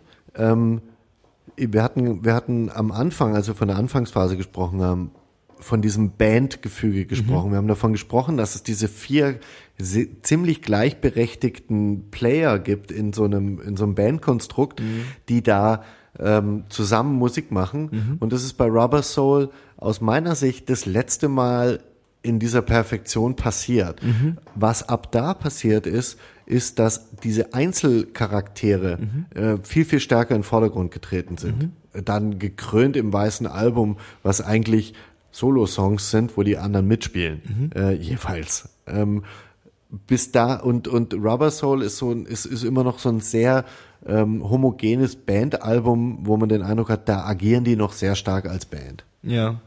Und äh, ähm, ga- ganz kurz so eine so eine äh, Trivia-Frage ist: Ist es nicht so, dass die Song-Credits Credits von eigentlich allen Songs äh, ähm, wahrscheinlich ab da, ich weiß gar nicht. Also es gibt so diese diese die- dass alles äh, McCartney und Lennon war. Es war immer Aber es alles. war immer von Anfang an bis bis zum Ende. ähm, also außer die es war ja also es war immer alles Lennon McCartney, Ja. wenn es nicht George Harrison war. Ah, okay. Mhm. Also George Harrison hat ja ähm, immer auch schon den einen oder anderen Song mal beigesteuert. Okay. Ähm, der wurde ihm dann auch immer gecredited. Ähm, die Len McCartney waren schon natürlich die dominanten Player in der Band, die dann auch von seinem Material nicht so überzeugt waren und eigentlich ihre Sachen immer besser fanden. Ähm, er hat dann immer mal eins, den einen oder anderen Song reingebracht, hat sich dann auch mal durchgesetzt, dass es auf die Platten kam. Ähm, das wurde ihm dann auch zugeschrieben. Alles andere war immer Len McCartney, aber man hört schon ab einer gewissen Zeit, also ab Rubber Soul fast schon, aber dann ab da durchgehend, von wem der Song ist. Ja, also ab da gibt's nur noch ganz klare Lennon, McCartney, Harrison Songs. Verstehe, verstehe. Und äh, ähm, was ja auch so ein bisschen, äh, äh, vielleicht kommen wir da jetzt erst so hin, aber ähm, weil ich, das, ich sehe das Albumcover gerade wieder mit dieser mit dieser aufgeblasenen äh, äh, Schrift äh, oben links in der Ecke und ist alles so ein bisschen verzogen und sieht auch so ein bisschen Acid-mäßig aus. Und äh, wir hatten es jetzt von Beat und Rock'n'Roll irgendwie und ähm, die die die ich würde aber sagen die was man so als den äh, Summer of Love und die krasse Hippie-Zeit kam ja dann auch erst später, aber war das dann schon, also, weil die Beatles sind ja dann auch irgendwie, wenn sie für die Leute nicht die Leute, die Jungs in Anzug sind, dann sind sie ja vielleicht im schlimmsten Fall so die Proto-Hippies oder so.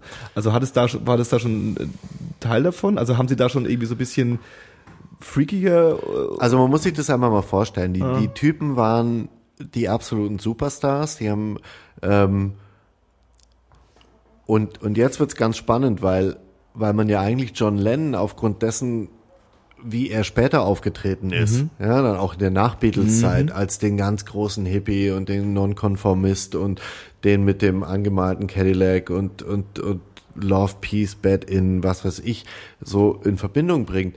In dieser Zeit waren es Leute, die ähm, Paul McCartney hat zum Beispiel in London gewohnt. Der hat eine Stadt, ein Stadthaus gehabt damals.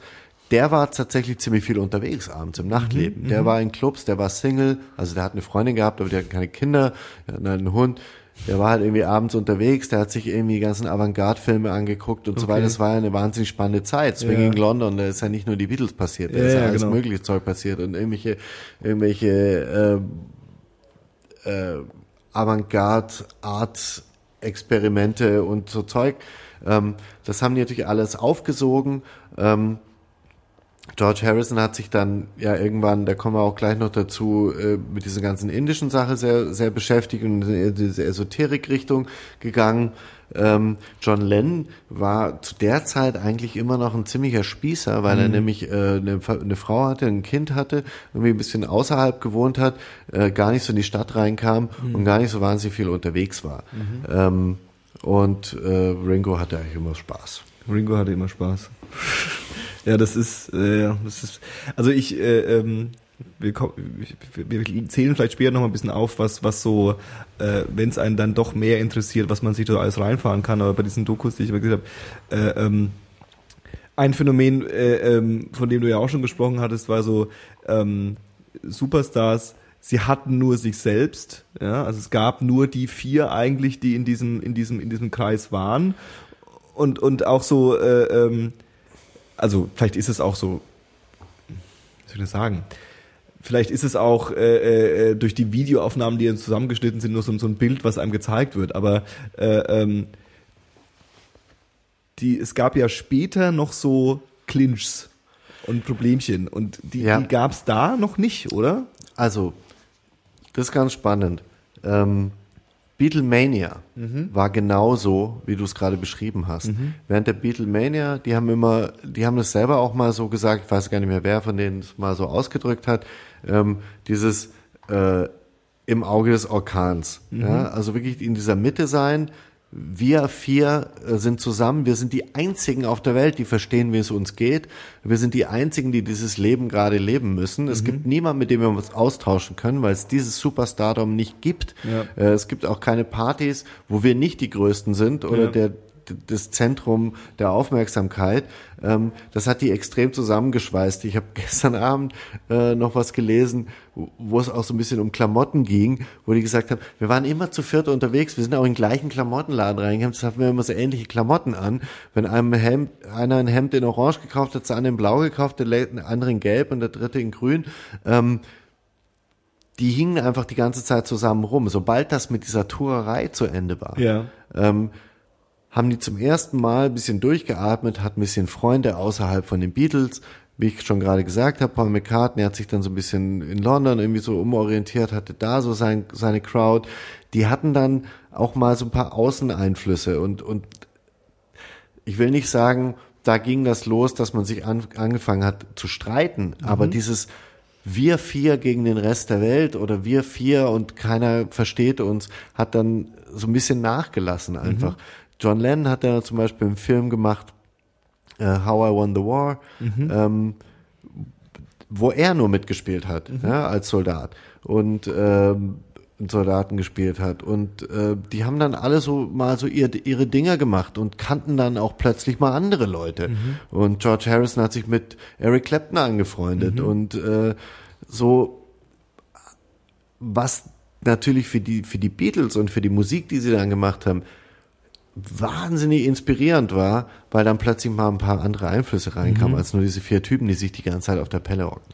Nee, und du hast es ja, wir haben es ein paar Mal schon erwähnt, irgendwie, tatsächlich gab es ja dann irgendwann einen Zeitpunkt, und es müsste ja äh, ungefähr Rubber Soul gewesen sein, wo sie dann einfach nicht mehr live gespielt haben, in Anführungszeichen. Ja? Also nicht, nicht mehr aufgetreten sind. Ja. Ähm, ein Grund war, äh, äh, weil es logistisch unglaublich anstrengend war. Ähm, aber es gab ja noch mehr Gründe. Also so so so no, ich, ich bewege mich jetzt auf dünnem Eis, weil ich nicht so mega äh, fest bin. Aber war nicht sogar Nowhere Man dieses dieses mit, mit, mit auch mit Streichern und Akustikgitarre oder nicht? Oder irre ich mich? Nee, grad? No Man nicht, aber es gab halt dann, die haben dann halt auch angefangen, mal plötzlich Lieder aufzunehmen im Studio, weil sie Mhm. sich natürlich auch immer weiter reingefuchst haben in die Studiotechnik, die sich live halt einfach auch nicht mehr umsetzen ließen. Ja. Ja, ähm, und zumindest zu der Zeit nicht und nicht mit den Mitteln, die damals halt zur Verfügung standen für eine, für eine Rocktour. Ähm, und sie dann gesagt haben, wir möchten uns auch gar nicht mehr beschränken in unserem Songwriting und in unserer Aufnahme im Hinblick darauf, ob sich das dann live machen lässt, Ja. sondern umgekehrt. Wir machen jetzt Platten, die wir machen wollen, die gehen halt nicht mehr live. Ja, ja, verstehe. Ähm, was ich ganz cool finde in der Zeit, haben sie dann aber tatsächlich, weil das Zeug musste aber nach wie vor vermarktet werden, so Musikvideos gemacht. Ja. Ähm, gibt's dann von Paperback Writer und von Strawberry Fields und so weiter. Ähm, Strawberry Fields, denke ich, ist auch so ein, das war auch so ein Single-Hit, der ist auch auf keiner Platte drauf, äh, also auf keiner, auf keinem Album drauf. Ja. Ähm, da gibt's auch ein Video dazu, wo die so rückwärts laufen und äh, schon ziemlich hippie-mäßig ähm, unterwegs sind.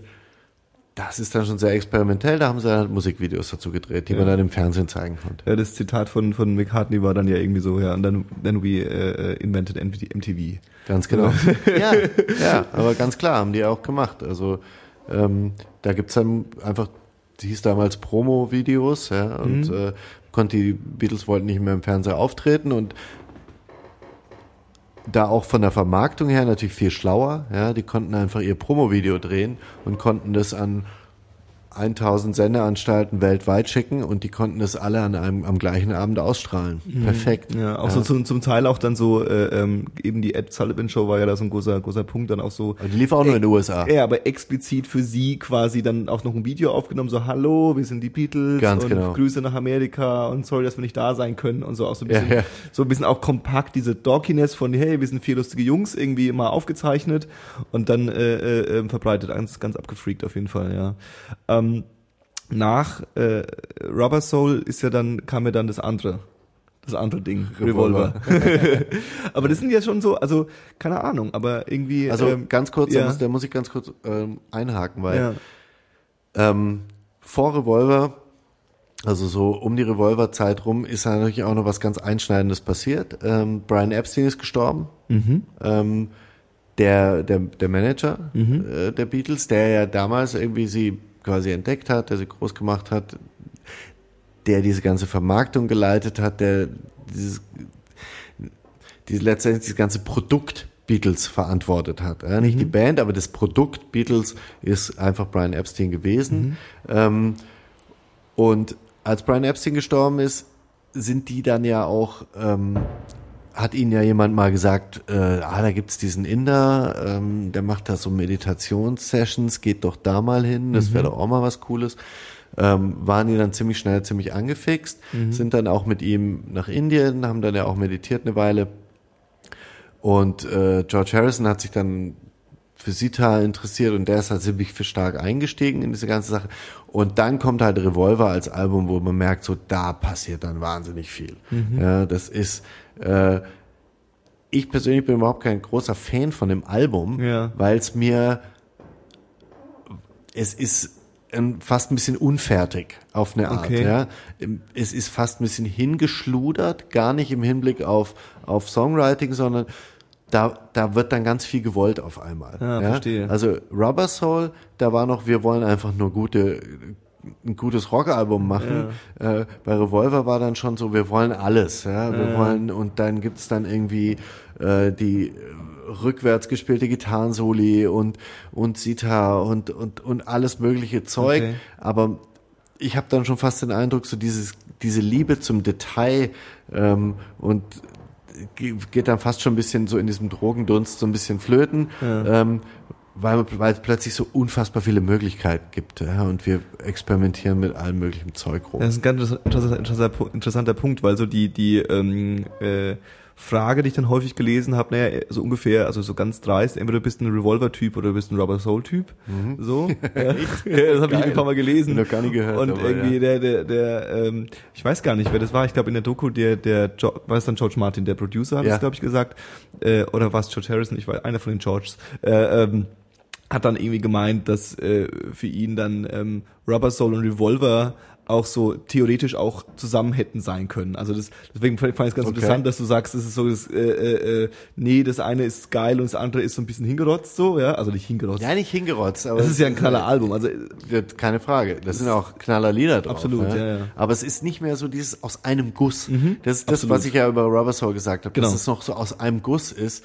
Ähm, du hast bei, bei Revolver und allen, all- bei den paar Alben, die dann noch kommen, ähm, hast du wirklich diesen Eindruck, das sind Leute, die haben so viel Musik im Kopf, ähm, das lässt, da lässt sich kein mal so, so aus einem Guss äh, Metallica schwarzes Album mehr draus machen, sondern ähm, da muss dann plötzlich alles rein und jeder will sein Ding noch reinbringen und und und und ja und ich, ich jetzt meins mit der Sitar und, und irgendwie irgendwelches Zeug. ja. ja. Also ähm, das wären dann so mehr so Compilations Ja. sozusagen ja, Ja. von dem, was da halt gerade bei denen abging. Und wenn wir dann den Schritt weitergehen zu Sgt. Pepper, ähm, da ist es ja auch nochmal ganz extrem so. Ja. Ja. Und du hast, du hast auch noch, das, darauf will ich auch noch mal kurz eingehen. Also ähm, Brian Epstein, irgendwie äh, Producer, äh, nicht Producer, äh, Manager, Manager. und ähm, im Endeffekt ja auch so äh, Auge des Sturms, und, äh, um das alles zusammenzuführen, derjenige, der viele, also was ist viele, wahrscheinlich alle von den äh, Business-Entscheidungen getroffen hat. Ja. Und äh, dann war der weg und ähm, auf einmal waren da die diese Stars, die da irgendwie äh, standen und die ganze Welt lag ihnen zu Füßen und sie alles was sie machen wird Gold so ungefähr und ähm, weil, weil du diesen diesen diesen äh, diesen Guru ansprichst, da, da war dann so ein bisschen ein Vakuum, wo dann irgendwie versucht haben andere Leute so ein bisschen äh, äh, naja, an, an, an deren Stelle zu treten und dann ist Natürlich haben dann, erstmal war da natürlich ein Business-Vakuum und außer George Harrison hat sich eigentlich auch für diesen Business-Aspekt nie jemand so richtig doll interessiert. Ja. Ähm, also der Business-Aspekt ist sowieso ganz spannend. Ähm, es gibt halt dann irgendwie im Nachhinein so Aussagen, wo die so gesagt haben, na ja, man hat uns halt, das war dann schon fast wieder Elvis-artig, ja, ähm, die starken da nicht drin, die hatten keine Ahnung, wie die Verträge aussehen, die hatten auch keine Ahnung, wie viel Geld wirklich von A nach B geflossen ist. Man hat denen halt so viel Geld gegeben, dass sie immer halt alles kaufen konnten, worauf sie Bock hatten. Aber das war jetzt nicht so, dass man sich das so vorstellen muss, dass man da jetzt gemeinsame Business-Meetings hat, wo man sagt, okay, so sieht es aus, ähm, das legen wir an, das verteilen wir und so viel Tantiemen kommen da irgendwie monatlich rein. Die hatten keine Ahnung. Ja. John Lennon hat halt seiner Frau irgendwelches Haushaltsgeld gegeben, natürlich exorbitant viel, Ja. aber es war trotzdem letztendlich im Hinblick darauf, was die wirklich für Geld gemacht haben, waren das alles relativ kleine Summen. plötzlich äh, war da so ein Business-Vakuum. Äh, der Guru hat sich da eigentlich nicht groß eingemischt, aber es kamen natürlich dann alle möglichen anderen Leute, die gesagt haben, äh, komm, kann ich jetzt mal euer Manager werden? Und es ging dann ja irgendwann in diesen in diese Phase, wo sie gesagt haben, naja, wir machen jetzt unser eigenes Business. Mhm. Mhm. Und ähm, dann, dann äh, schreiten wir voran. Irgendwie, ich habe es gerade gesehen, das äh, äh, finde ich eigentlich ganz spannend. Ähm, zwischen allen Release-Dates ist immer so grob, also jetzt nicht genau, aber immer so ein grob so ein halbes Jahr, dreiviertel Jahr irgendwie zwischendrin und dann ist einfach mal so zwischen Revolver und Sgt. Pepper so ein Jahr. Ja, also dann, ja. und, und Sgt. Pepper ist ja auch irgendwie äh, ähm, dieses ikonische Bild, sie mit diesen mit diesen Anzügen, Zügen alle in verschiedenen Farben und äh, psychedelisch schreit dich quasi an, dass dieses abgefreakte, äh, absolut großartige Albumcover mit diesen ganzen Figuren und sie irgendwie in der Mitte und dann diese gefakten Beatles rechts neben ihnen und also so so so so ganz weird. Ähm, ich habe irgendwie dazu gelesen, ähm, und wir hatten es auch davon, irgendwie, ähm, dass ein halbes Jahr davor quasi diese psychedelische Welle gestartet ist. Ja. Und dann auf einmal so Beatles mit Sgt. Pepper kommen und ist Sgt. Pepper so das psychedelische Album? Also, Oder wird es nur so hingestellt, weil es so bunt ist? Naja, ich glaube, da ist dann viel auch so Legende dabei. Ja. Ähm, die haben natürlich dann LSD genommen ja. ähm, und John Lennon auch sehr viel, aber die haben alle auch LSD genommen. Die haben, wie du vorher schon richtig gesagt hast, Rubber Soul war schon ein bisschen so die, die Kifferzeit. Ähm, damit sind die eingestiegen. Dann kam LSD halt auch so als Modeerscheinung ja, ja, da rein. Ähm, machen wir dann ja auch bei letztendlich äh, ist ist so äh, Yellow Submarine äh, wer den Zeichentrickfilm mal gesehen hat, mhm. der weiß, also das ist dann mal super psychedelisch. Ja, ja. Ähm, dann haben die ja noch einen Film gemacht, ähm, die Magical Mystery Tour, ja. ähm, der auch schon sehr psychedelisch ist. Das war immer so, so, so eine Zeitströmung, aber ähm, die die Mitglieder von Pink Floyd zum Beispiel mhm. waren bei den Sgt. Pepper Sessions teilweise im Studio und haben ja. sich das angehört. Ähm, die haben zu der Zeit richtig psychedelischen Kram ja. gemacht. Da ist das Kinderkram, ja. wenn, man über Psychedelik redet, ja. ja, äh, Pink Floyd haben zu, genau zur gleichen Zeit, 67, äh, als Sgt. Pepper rauskam, äh, Shows gemacht in London mit dem, mit dem ganz großen Öl, ähm, Ölfarben fließen ineinander, ja, ja. Ähm, Projektionskram mit stundenlangen äh, Improvisationen und so weiter. Das waren die Beatles ja nie. Mhm. Dafür waren sie immer viel zu sehr Songwriter, dafür war das immer viel zu äh, gegroundet einfach auch noch in so einer in so einer Songwriter-Tradition ja. äh, und in so einer sehr musikalischen Tradition, von der die auch nie wirklich weggekommen sind. Ja. Auch nie später. Mhm. Ja, die haben ja experimentiert und dann gibt's auf dem weißen Album mal Revolution Number 9, wo man halt irgendwelche Tonbandschnipsel mal aneinander geschnitten hat. Aber da brauchen wir uns auch nichts vormachen. Ja, Sgt. Pepper mag das psychedelischste Beatles-Album sein, aber von richtiger psychedelischer Musik, die es auch zu der Zeit dann schon gab, ist es meilenweit weg. Ja, ja. Aber wir, wir, wir hatten äh, äh, ähm, so ein bisschen auch so dieses, ähm, die Einflüsse kommen hoch, irgendwie Trends werden gesetzt. Du sagst, Pink Floyd hat zu dem Zeitpunkt sind komplett durchgedreht, irgendwie, ich glaube, äh, äh, Doors und, und Jefferson Airplane haben da auch irgendwie angefangen äh, loszulegen. Ähm, aber es hat nie abgekupfert gewirkt was, was die Beatles gemacht haben. Also ich hatte nie, also das ist, also, verstehst du, was ich meine? Also es ist nicht so ja. äh, nachgespielt, wir sind jetzt mal crazy, weil wahrscheinlich ist es genau das, was du meinst. Also ja, es ist irgendwie psychedelisch, aber es ist immer noch, es sind immer noch die Beatles. So. Wir sind immer noch die Beatles und wir sind immer noch äh, musikalisch an, an Sachen interessiert und sind mittlerweile natürlich dann auch an, auf einem Level musikalisch, wo du nicht mehr irgendwelche Leute abkupferst, mhm. ja, oder wo du wo die sich selber eigenständig als Band so entwickelt haben, dass da auch, ja, da gibt's schon nochmal Einflüsse. Ich weiß zum Beispiel schon, dass als Pet Sounds rauskam von den Beach Boys, mhm. ähm, Paul McCartney das gehört hat und das war kurz vor äh, Sgt. Pepper ähm, und gesagt hat, okay, das legt die Messlatte noch mal ein ganzes Stück hoch dafür, wie, wie ein Popalbum heute klingen kann ja, ja. Und, und was man so alles machen kann. Ja. Ähm, also die, die waren nicht auf einer komplett einsamen Insel, aber die waren, was ihre Arbeit anging, ähm, extrem autark und extrem eigenständig, auch dann bis zum Schluss. Ich, ich, ähm, es ist spannend, weil ich zum Beispiel habe ich jetzt gerade den Kopf, den Song, äh, ähm, ich glaube, es ist A Day in the Life oder A Day, A Day in Life oder A Day in the Life, äh, ähm, der ja eigentlich fast zwei Songs sind, die so ein bisschen äh, Es sind äh, zwei Songs. genau, Einer genau. ist von John Lennon, einer ist von Paul Ja, McCartney. Und auch so, ich, also die hört man sich so an und denkt sich so, ach, es ist ganz cool. Und dann, wenn man das sich genauer anhört und das auch weiß, dann merkt man auch schon, dass es so fast so ein bisschen zusammengeschraubt ist. Also da ist Ja. dann dieses komische, äh, äh, äh, diese Streicher, die dann irgendwie loslegen und dann auf einmal fängt der andere Song an.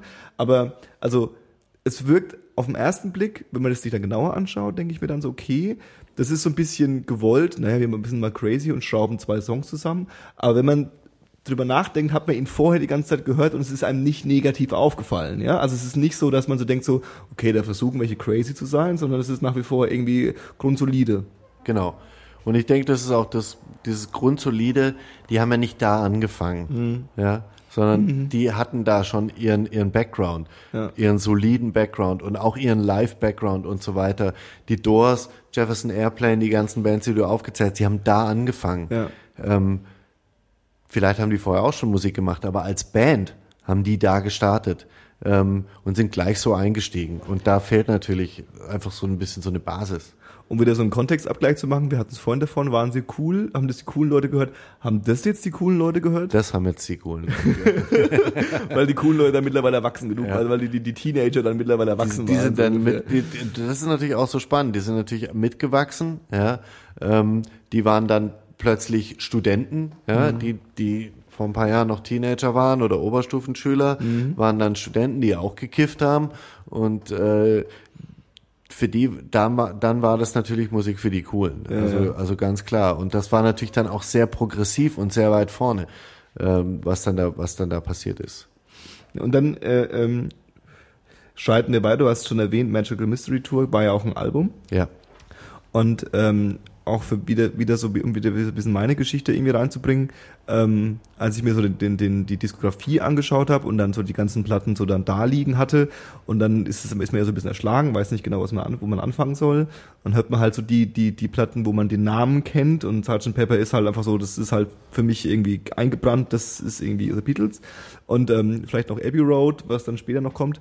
Ähm, und äh, ähm, als ich dann Magical Mystery Tour äh, die ersten paar Male reingehört habe, war ich unglaublich überrascht. Ich finde, also ich persönlich äh, würde jetzt mal die, für, für mich die These aufstellen, dass ich vielleicht sogar ein bisschen äh, Magical Mystery Tour mehr mag als Sgt. Pepper. Weil da so, äh, äh, die, finde ich so, also ich, ich habe jetzt eine Liste aufgeschrieben, irgendwie so Hello Goodbye, äh, äh, Penny, äh, Penny Lane, äh, All You Need Is Love, das sind so Tracks, das sind Hits, die kenne ich auswendig, schon vorher, ja, und die Tracks zwischendrin sind irgendwie freaky genug, um mich irgendwie so zwischen den beiden, äh, zwischen den Hits irgendwie durchzutragen. Ja, ja. ja wo, wo ich bei Sgt. Pepper ab und zu schon mal so eine leichte Durststrecke vielleicht mal hatte irgendwie.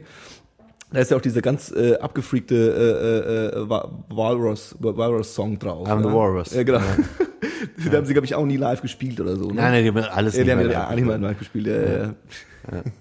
Ja. Stimmt, das Albumcover ist doch, sind sie, sind sie es auch selbst, wo sie verkleidet sind, oder weiß, weiß man das nicht? Ich bin mir jetzt gerade gar nicht. Doch, doch, das sind die schon. Ja. Witzig. Stimmt, das ist auch so ein Phänomen, dass sie irgendwie bis zu dem, ja, wahrscheinlich, außer beim weißen Album, waren sie überall auf dem Albumcover drauf, ne? Genau. Freaky. So, und dann, und dann kommt das weiße Album.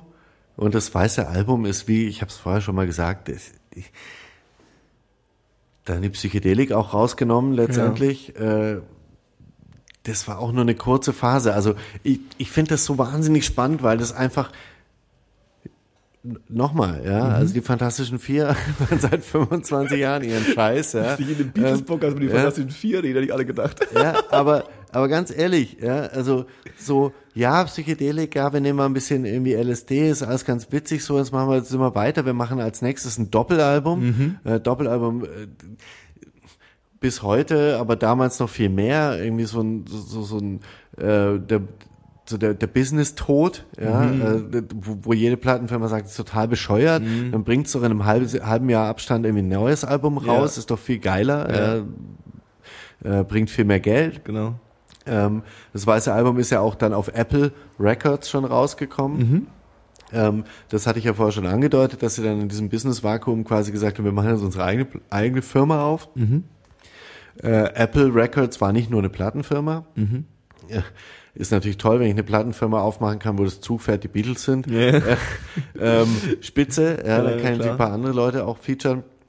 Apple war letztendlich ein Gebäude in London, das sie gekauft haben, wo, sie gesagt haben, da ist eine Plattenfirma drin. Also es ist eine tolle Idee. Da ist eine Plattenfirma drin, wo wir äh, auch Bands fördern und rausbringen, an die wir glauben, die wir persönlich geil finden. Unten ist ein Klamottenladen drin, wo es die ganzen abgefreakten State of the Art Super Fashion gibt, die halt gerade angesagt ist. Wir machen die Artworks selber. Wir machen irgendwie, es ist eigentlich ein Indie-Label. Ja. Es ist so der, der Prototyp des Indie-Labels. Mit, so- mit der T-Shirt-Produktion bis das komplette Programm. Und du guckst du das, so, aber du das beschreibst, so, das ist auch so der Proto, also so der Traum von jedem Indie-alternativen Musiker, so, ja. Ja. und von jedem, e- eigentlich sogar von jedem äh, äh, äh, Musikfan, so ungefähr, Ja. so, wenn ich mal Kohle hab, mache ich meinen eigenen Plattenladen und da gibt's da noch ein Label und noch unten einen Club rein und Ja, so ganz genau, so- ganz genau. Und so, so war die Idee, ja. Nur, dass die halt endlos viel Knete hatten Ja. und die, wenn die Beatles eine Platte ge gemacht haben, war halt auch klar, dass das Ding rennt wie die Sau. Ähm, da, da kommt auch neuer Cashflow Ja, ja, rein. genau. Dementsprechend schlecht war das halt alles auch gemanagt. Ähm, da wurde halt irgendwie jeden Tag Tausende von Pfund verbrannt, weil die sich über Business-Sachen halt nicht so gut äh, informiert hatten und das dementsprechend nicht gut geplant hatten. Nichtsdestotrotz war ein sehr idealistisches, großartiges Projekt und ähm, das weiße Album kam dann eben auf Apple Records raus. Und das weiße Album ist dann halt wieder ein Album von vier Leuten, die Musiker sind, die ihre Songs in Proberaum bringen und sagen, das ist mein Song, ich möchte das, kannst mal das bitte spielen? Und ähm, so ist es dann auch gemacht. Du kannst jeden Song aus dem weißen Album auseinandernehmen und sagst, das ist ein, ah ja, John Lennon, McCartney, dann haben sie Ringo noch irgendwie ein, zwei Songs irgendwie hingeschrieben, George Harrison hat dann Why My Guitar Gently Weeps zum Beispiel da drauf und noch ein paar andere Songs, also George Harrison hat sich da viel stärker auch eingebracht als Songwriter.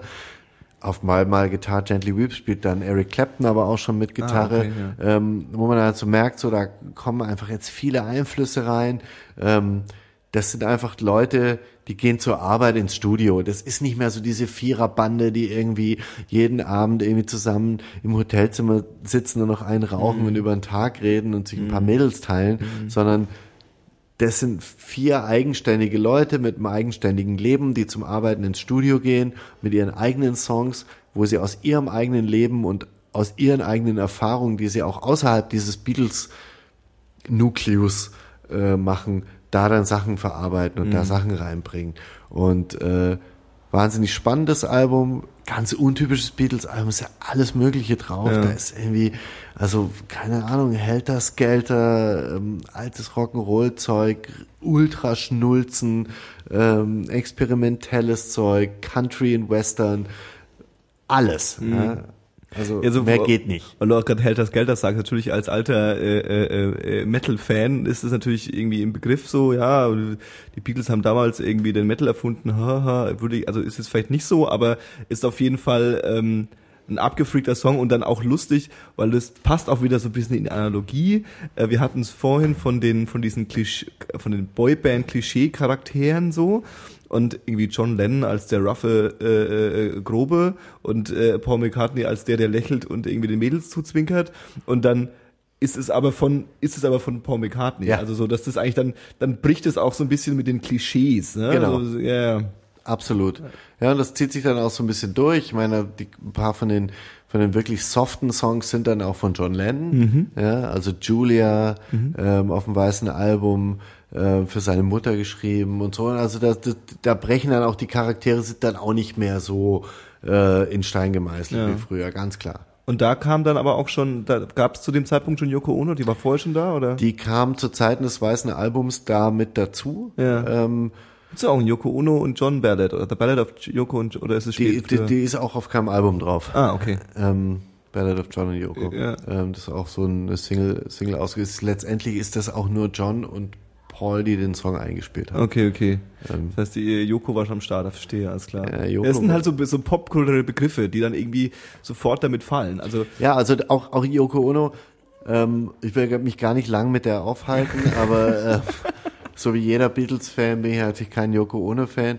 Aber ähm, schon spannend, was da halt passiert. Also die diese vier Leute, die hatten immer Frauen. Ähm, wie gesagt, John war verheiratet, äh, Paul McCartney hatte eine langjährige Freundin, ähm, Ringo war verheiratet, George Harrison ähm, war auch verheiratet, äh, schon lange. Das waren aber alles Frauen, die in dieser Band überhaupt keine Rolle gespielt haben, weil sie da sind wir halt dann doch wieder in den 60er Jahren, ähm, halt dieses Frauenleben oder diese Frauenrolle eingenommen haben, die in den 60er Jahren halt doch noch weit verbreitet waren. Klar, Popmusiker und, und progressiv und ähm, Avantgarde, aber ähm, ja, so, so irgendwie, da gibt's auch Grenzen. Ja? Und die Grenzen sind da, wo die Frau irgendwie meint, die Frau im Proberaum nichts verloren. Ja, ja, so. richtig. Und ähm, dann lernt halt John Lennon dann diese Frau kennen, äh, Fluxuskünstlerin, völlig abgefreakte Frau aus Japan.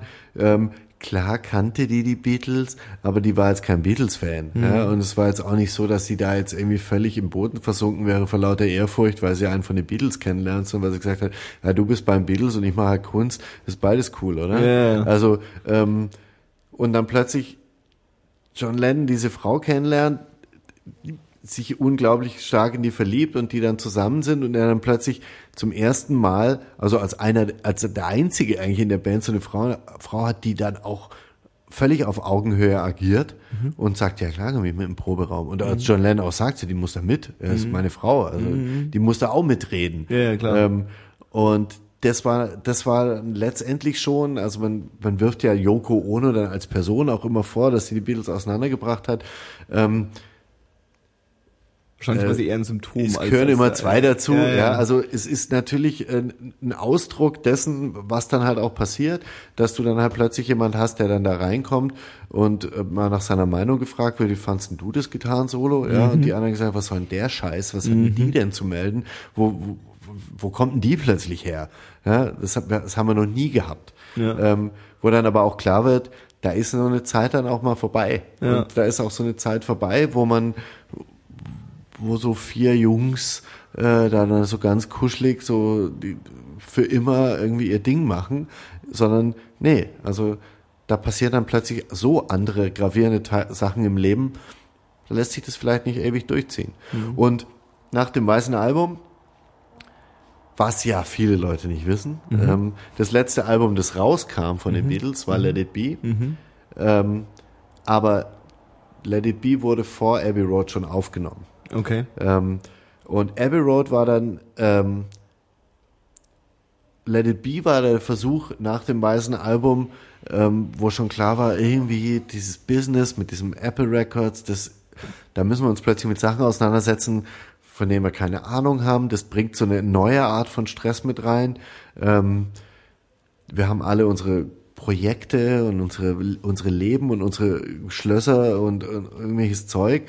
Ähm, dann diese Yoko und irgendwie ist das alles schräg. Und dann gab es halt diese Idee, lass uns doch ein, ein Album machen, wo wir eine Filmcrew einladen, die uns begleiten darf dabei, wie wir ein Album machen. Und das finde ich natürlich eine wahnsinnig geile Idee. Ich wünsche mir, würde mir wünschen, das gäbe es von manchen anderen Bands, die ich geil finde.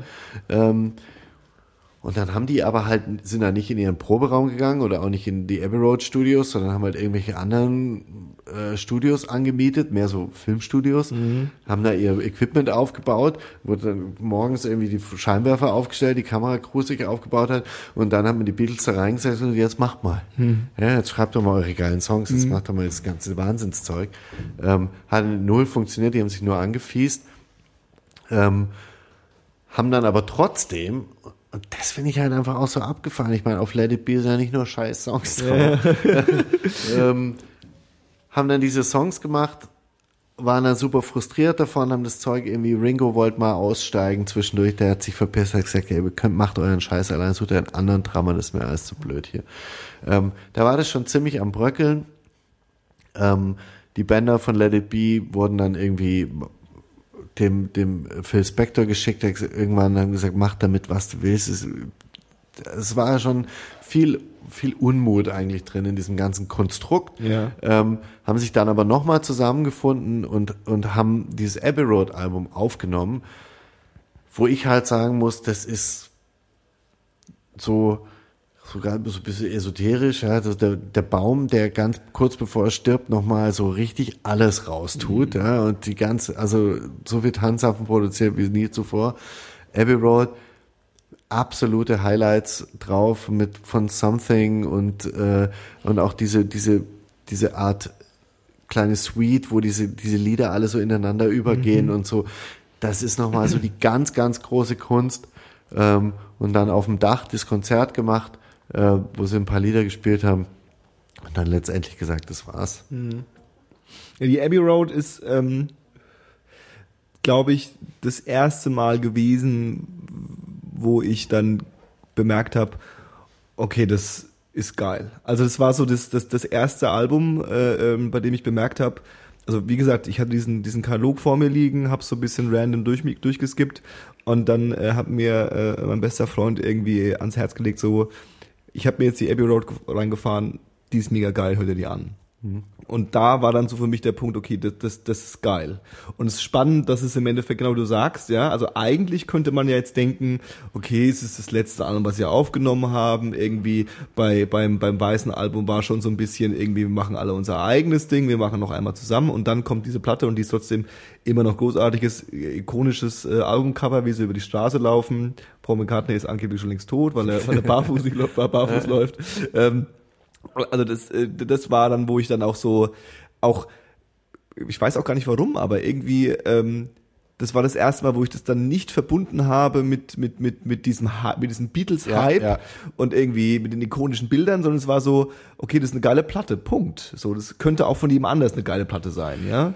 Und, und da noch mal kurz äh, dieser Blick auf die Zeit, auf die Zeitabstände.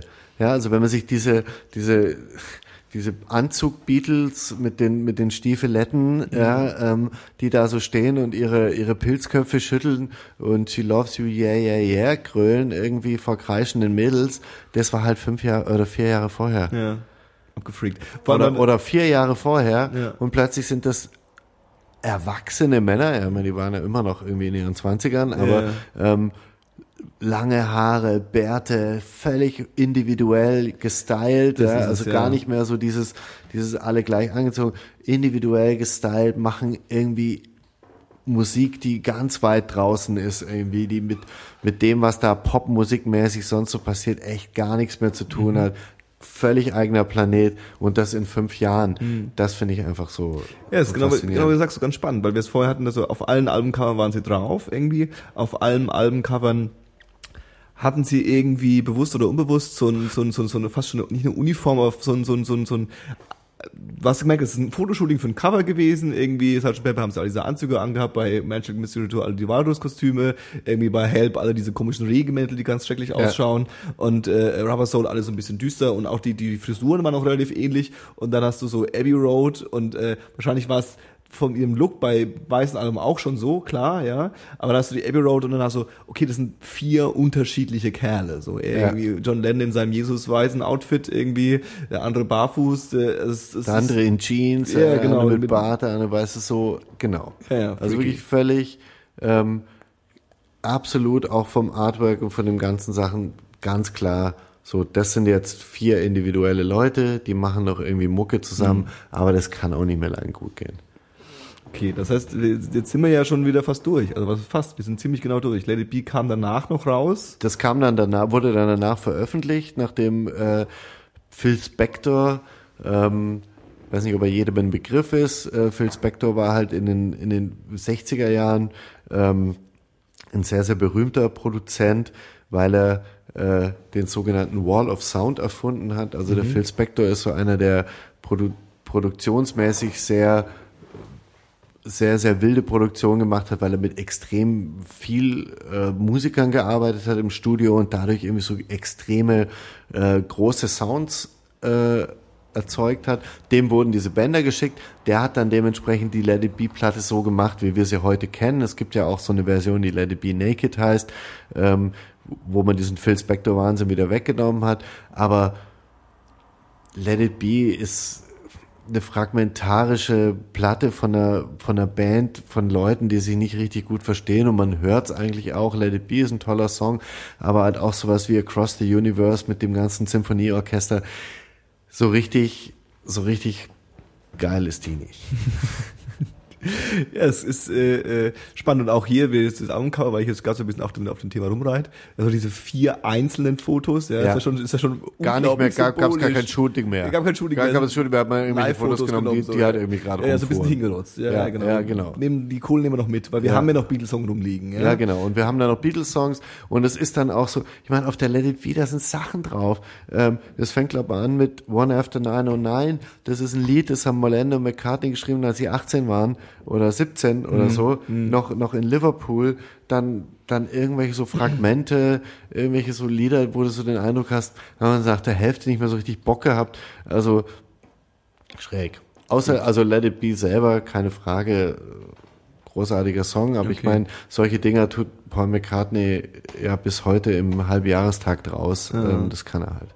Gab's äh, äh, dann so zum Ende äh, so ein so ein so ein Paukenschlag? Also gab's dann so, okay, wir sind durch oder ist das irgendwie, wie, wie war das dann? Naja, es war schon so, dass ich, dass die Stimmung, ähm, also es ist auch ganz spannend, weil persönlich hat sich das schon ziemlich stark auseinandergelebt. Also die haben da nicht mehr, die hingen da nicht mehr zusammen ab, ja, sondern die sind halt wirklich zur Arbeit gegangen, die sind morgens ins Studio, sind dann irgendwann abends wieder heim und dann ist jeder seiner Wege gegangen und Ja. sein Ding gemacht.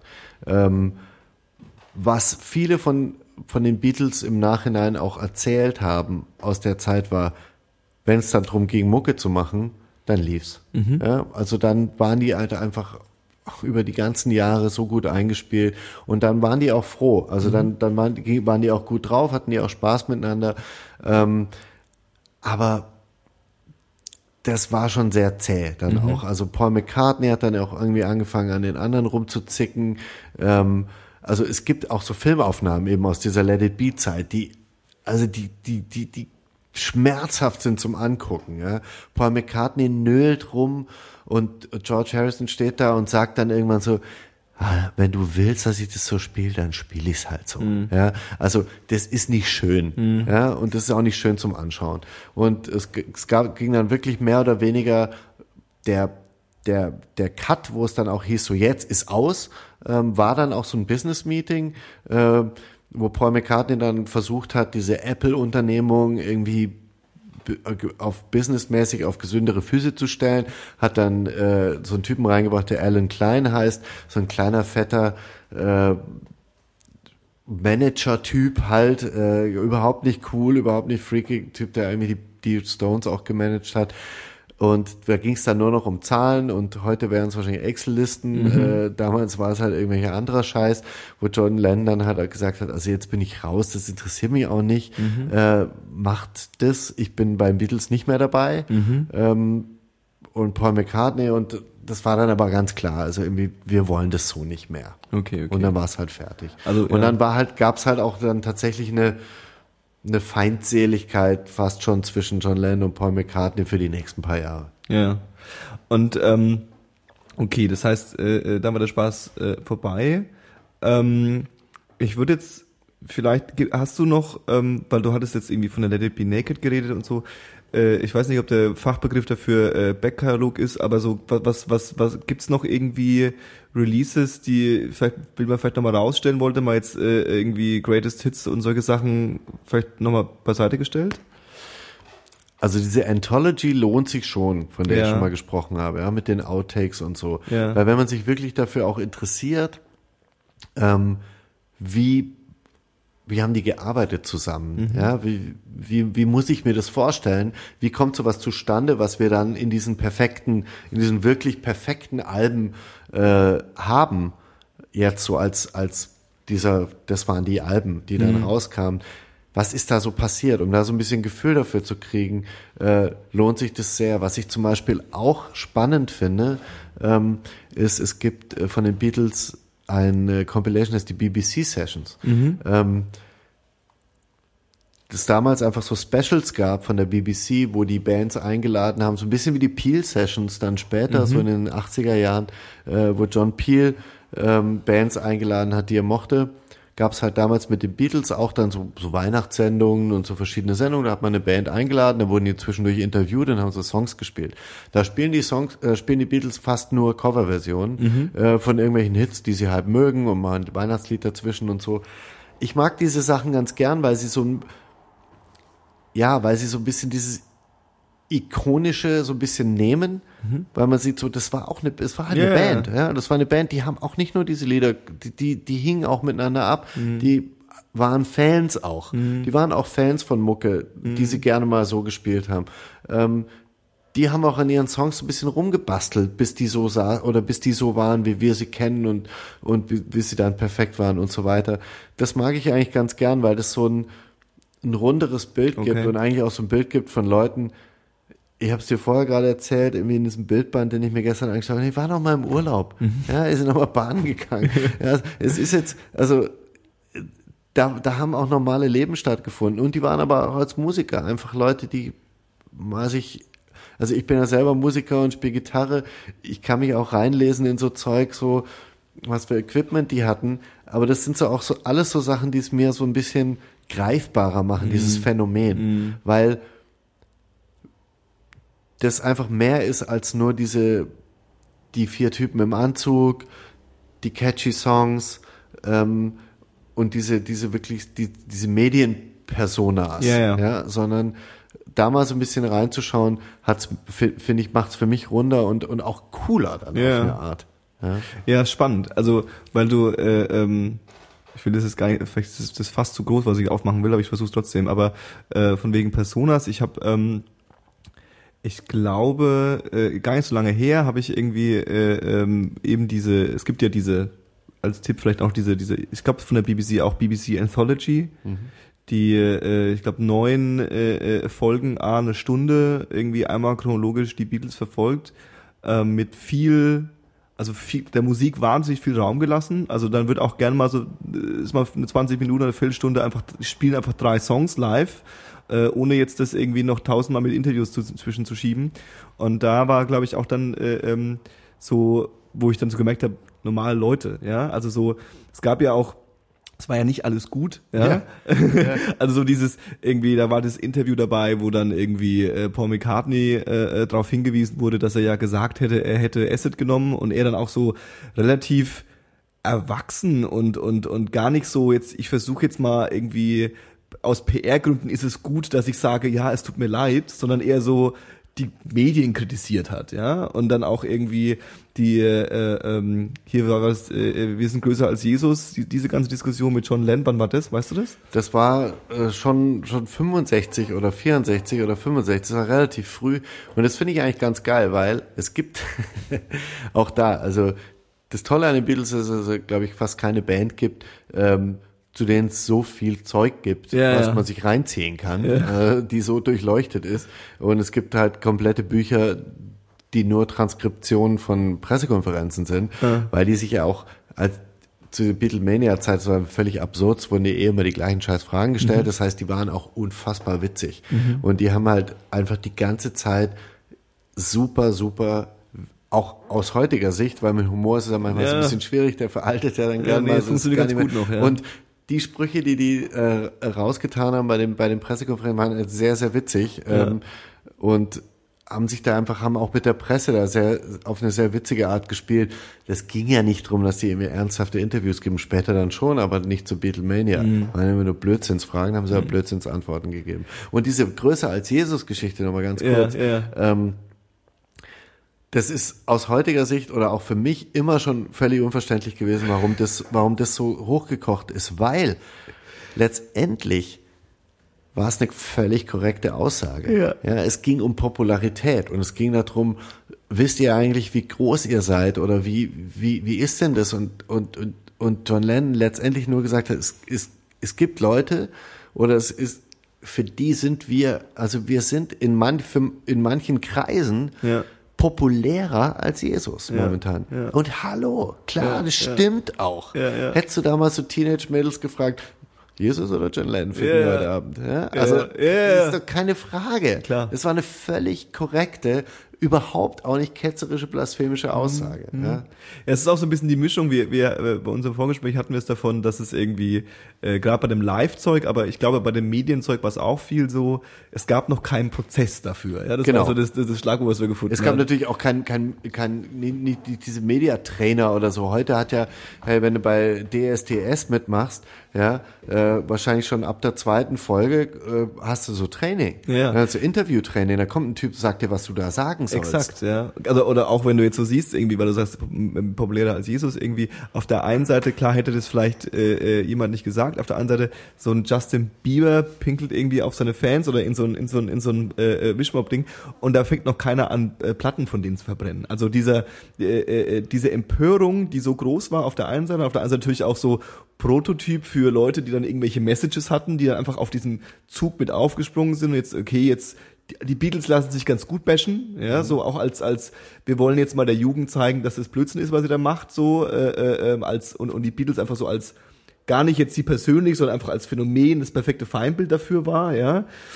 Aber wir sind natürlich heute auch, ich finde das total spannend, weil ich glaube halt auch medial sich das Bild von so einer Band und das ist auch das, was ich gerade gemeint habe, ja, dass selbst aus in der Retrospektive ist, du ein bisschen wühlen musst, ja, bevor du die Pers bevor du mal Fotos findest, wo die im Urlaub sind, ja, Ja, ja. so, Ja. ähm, dass sich das medial natürlich ideal steuern ließ. Ja, ja. Ja, weil es kein Internet und kein, kein Twitter, kein Facebook und kein sonst was gab, ähm, sich das ideal steuern ließ, wie soll so eine Band in der Öffentlichkeit aussehen. Ähm, wie, wie sollen die sich, wie sollen die dargestellt werden? Was soll ich für O-Töne von denen hören und was wird da kolportiert?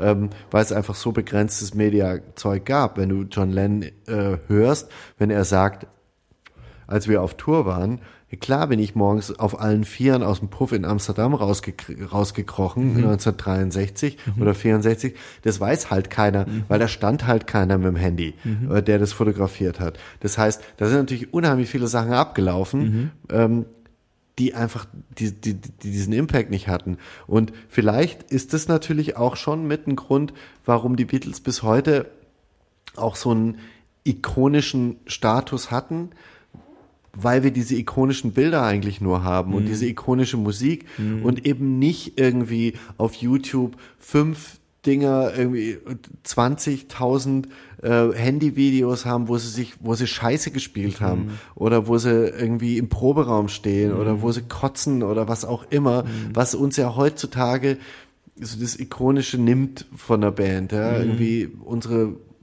Fußball Bundes äh, unsere Fußballnationalmannschaft twittert jeden Tag und plötzlich sind das nicht mehr so so Fußballhelden, die ich bloß auf dem Platz sehe, sondern sind es halt irgendwelche Prolls, die die die Selfies von sich machen, wie sie in Brasilien rumlaufen. Ja.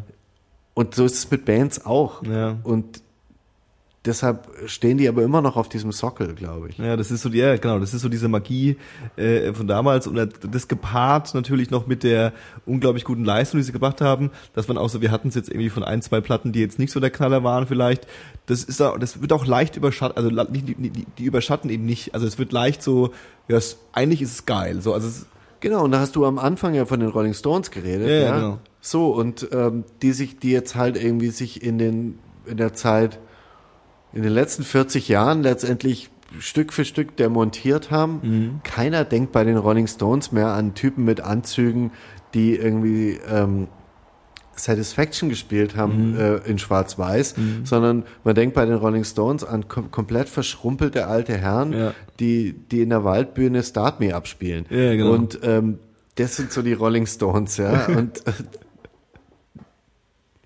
Ja, richtig. Ähm, okay, jetzt hatten wir irgendwie vielleicht noch so ähm, als als äh, äh, äh, Einleitung des Abschlusses. Ähm, wir hatten jetzt irgendwie, also ich glaube, es ist relativ klar geworden, welche Beatles-Alben wir mögen, welche wir nicht mögen. Ich hoffe, es ist klar geworden, dass wenn man auf irgendwas steht, was man da vielleicht zuerst hören könnte. Ähm, wie ist es denn mit wir hatten es ich weiß, es ist ein leidiges Thema gerade für den Beatles-Fan, aber wie sieht's denn mit, mit, mit guten Compilations und guten Best-ofs aus? Du hast von dieser, von dieser äh, ganz blau, ehrlich, ja, blauen, genau. roten, Also rotes und blaues Album, muss ich nach wie vor sagen, ähm, ich, da muss ich ehrlich gestehen, ich, ich, ich, ich kenne den Hintergrund von diesen Platten nicht. Ja, ja. Ich weiß nur, dass die gibt und dass die überall rumstehen. Ja. Das sind tatsächlich fantastische Compilations, Ja.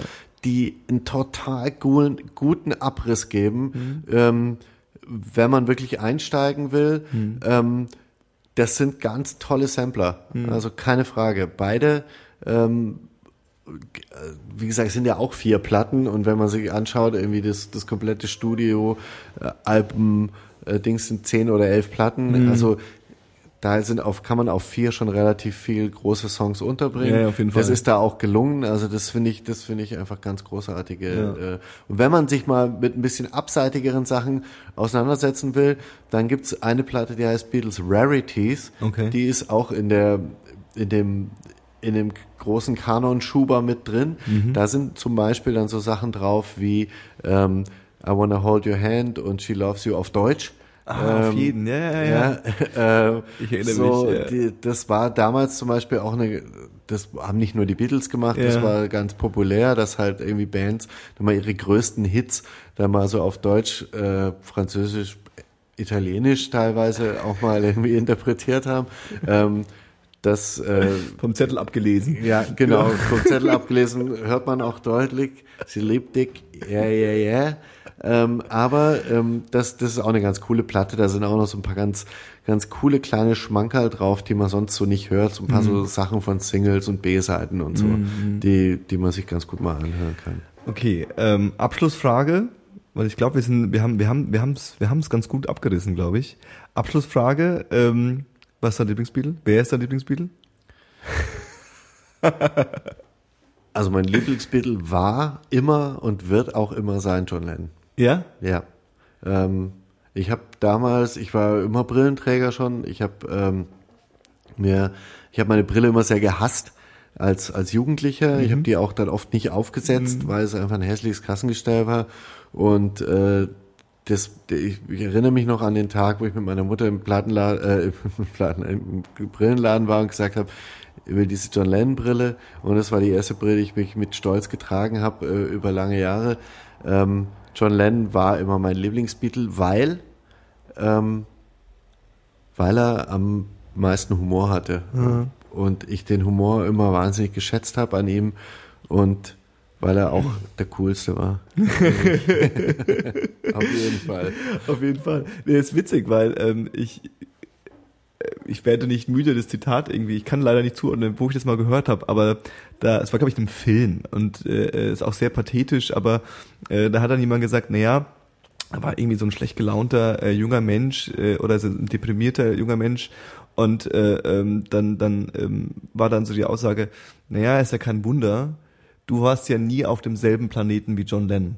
So, weil er halt nach 1980 geboren Ja, ist. So, also, also so die, die Menschheit aufzuteilen, so in, in Leute, die halt auf dem Planeten waren, als John Lennon da war und nicht irgendwie, fand ich schon immer sehr so, wow, alles klar, okay, okay, klar. Auf jeden Fall, John Lennon ist großartig. Nee, aber weißt du, John Lennon, noch mal ganz kurz, Ja, mag, was, weil ich sage Humor, ja. ja. ähm, diese, diese ganze Hippie-Nummer und dieses ganze Peace und Kunst und irgendwie, da kam auch, da gab es echt schreckliches Zeug auch nach, in Nach-Beatles-Zeiten. Ähm, und für mich war es trotzdem ein Typ, der, wenn man sich Interviews anschaut aus den 70er Jahren, ähm, im Gegensatz zu ganz vielen von diesen echt schwurbeligen amerikanischen Hippie-Typen, ähm, einer, der echt so einen messerscharfen Verstand hatte und auch mit Leuten reden konnte, die eben keine Hippies waren. Und dem man zuhören konnte und man gesagt hat, das ist jetzt nicht so eine total verspulte, so, so ein total verspulter Typ, der irgendwas daherredet, sondern das hat Hand und Fuß und der kann auch immer noch so reden, äh, dass meine Mutter und meine Oma auch noch wissen, wovon er redet. Ähm, das mag ich wahnsinnig gern und da bin ich, bin ich großer Fan von. Ich habe, glaube ich, äh, tatsächlich gestern oder vorgestern ähm, auf Netflix die äh, so im Halbschlaf die John Lennon versus äh, the US äh, Doku angeschaut. Äh, ähm, und äh, da, weil du sagst auch Humor irgendwie, das ist mir auch ein Bild irgendwie im, im Kopf geblieben. Da ist er dann irgendwie, das war dann schon nach den Beatles, da ist er dann mit seinem, mit seinem weißen Anzug und seinem großen Hut irgendwie und sie in weißem Kleid, sind sie dann irgendwie da rumgelatscht. Und äh, äh, zu dem Zeitpunkt, wo er ja schon absolut so ein, so ein, so ein Guru war und irgendwie auch, wir machen jetzt Kunst und wir verstecken uns in, der, in, der, in, der, in, der, in, einem, in, einem, in einem weißen Beutel oder wir gehen, liegen die ganze Zeit im, im, im Bett rum und wir haben eine politische Agenda, was auch immer. Äh, und dann trotzdem diese Aufnahme, wie er da aus, aus dem, was weiß ich, ob es Flughafen war oder irgendwie so ein Schule, und dann so vor sich hin tänzelt und so ein bisschen äh, äh, Blödsinn macht, wo du dann das Gefühl hast, so, abgefahren, dass, dass, dass der das noch macht. Das, ja? das ist genau das, was ich meine. Ja, nicht diesen, ja, diese, ja, was ja viele dann so Aktivistenleute dann so eine, ja, so eine Bierernstigkeit, so eine, so eine bleierne Biederkeit letztendlich auch haben, so ein Dogmatismus, äh, den ich bei ihm eigentlich so nie, so, zumindest kam er bei mir so nicht an. Großartig. Ja gut, dann würde ich sagen, machen wir es fast zu. Dirk, Sehr gerne. vielen Dank. Ja, ich danke dir. Hat sich ja gelohnt. Ja. Das war 10, 2, 4. Ja, das ist immer noch ein Podcast, falls du es nicht gemerkt hast. Heute mit mir Johannes und mit Dirk. Adieu. Tschüss. Und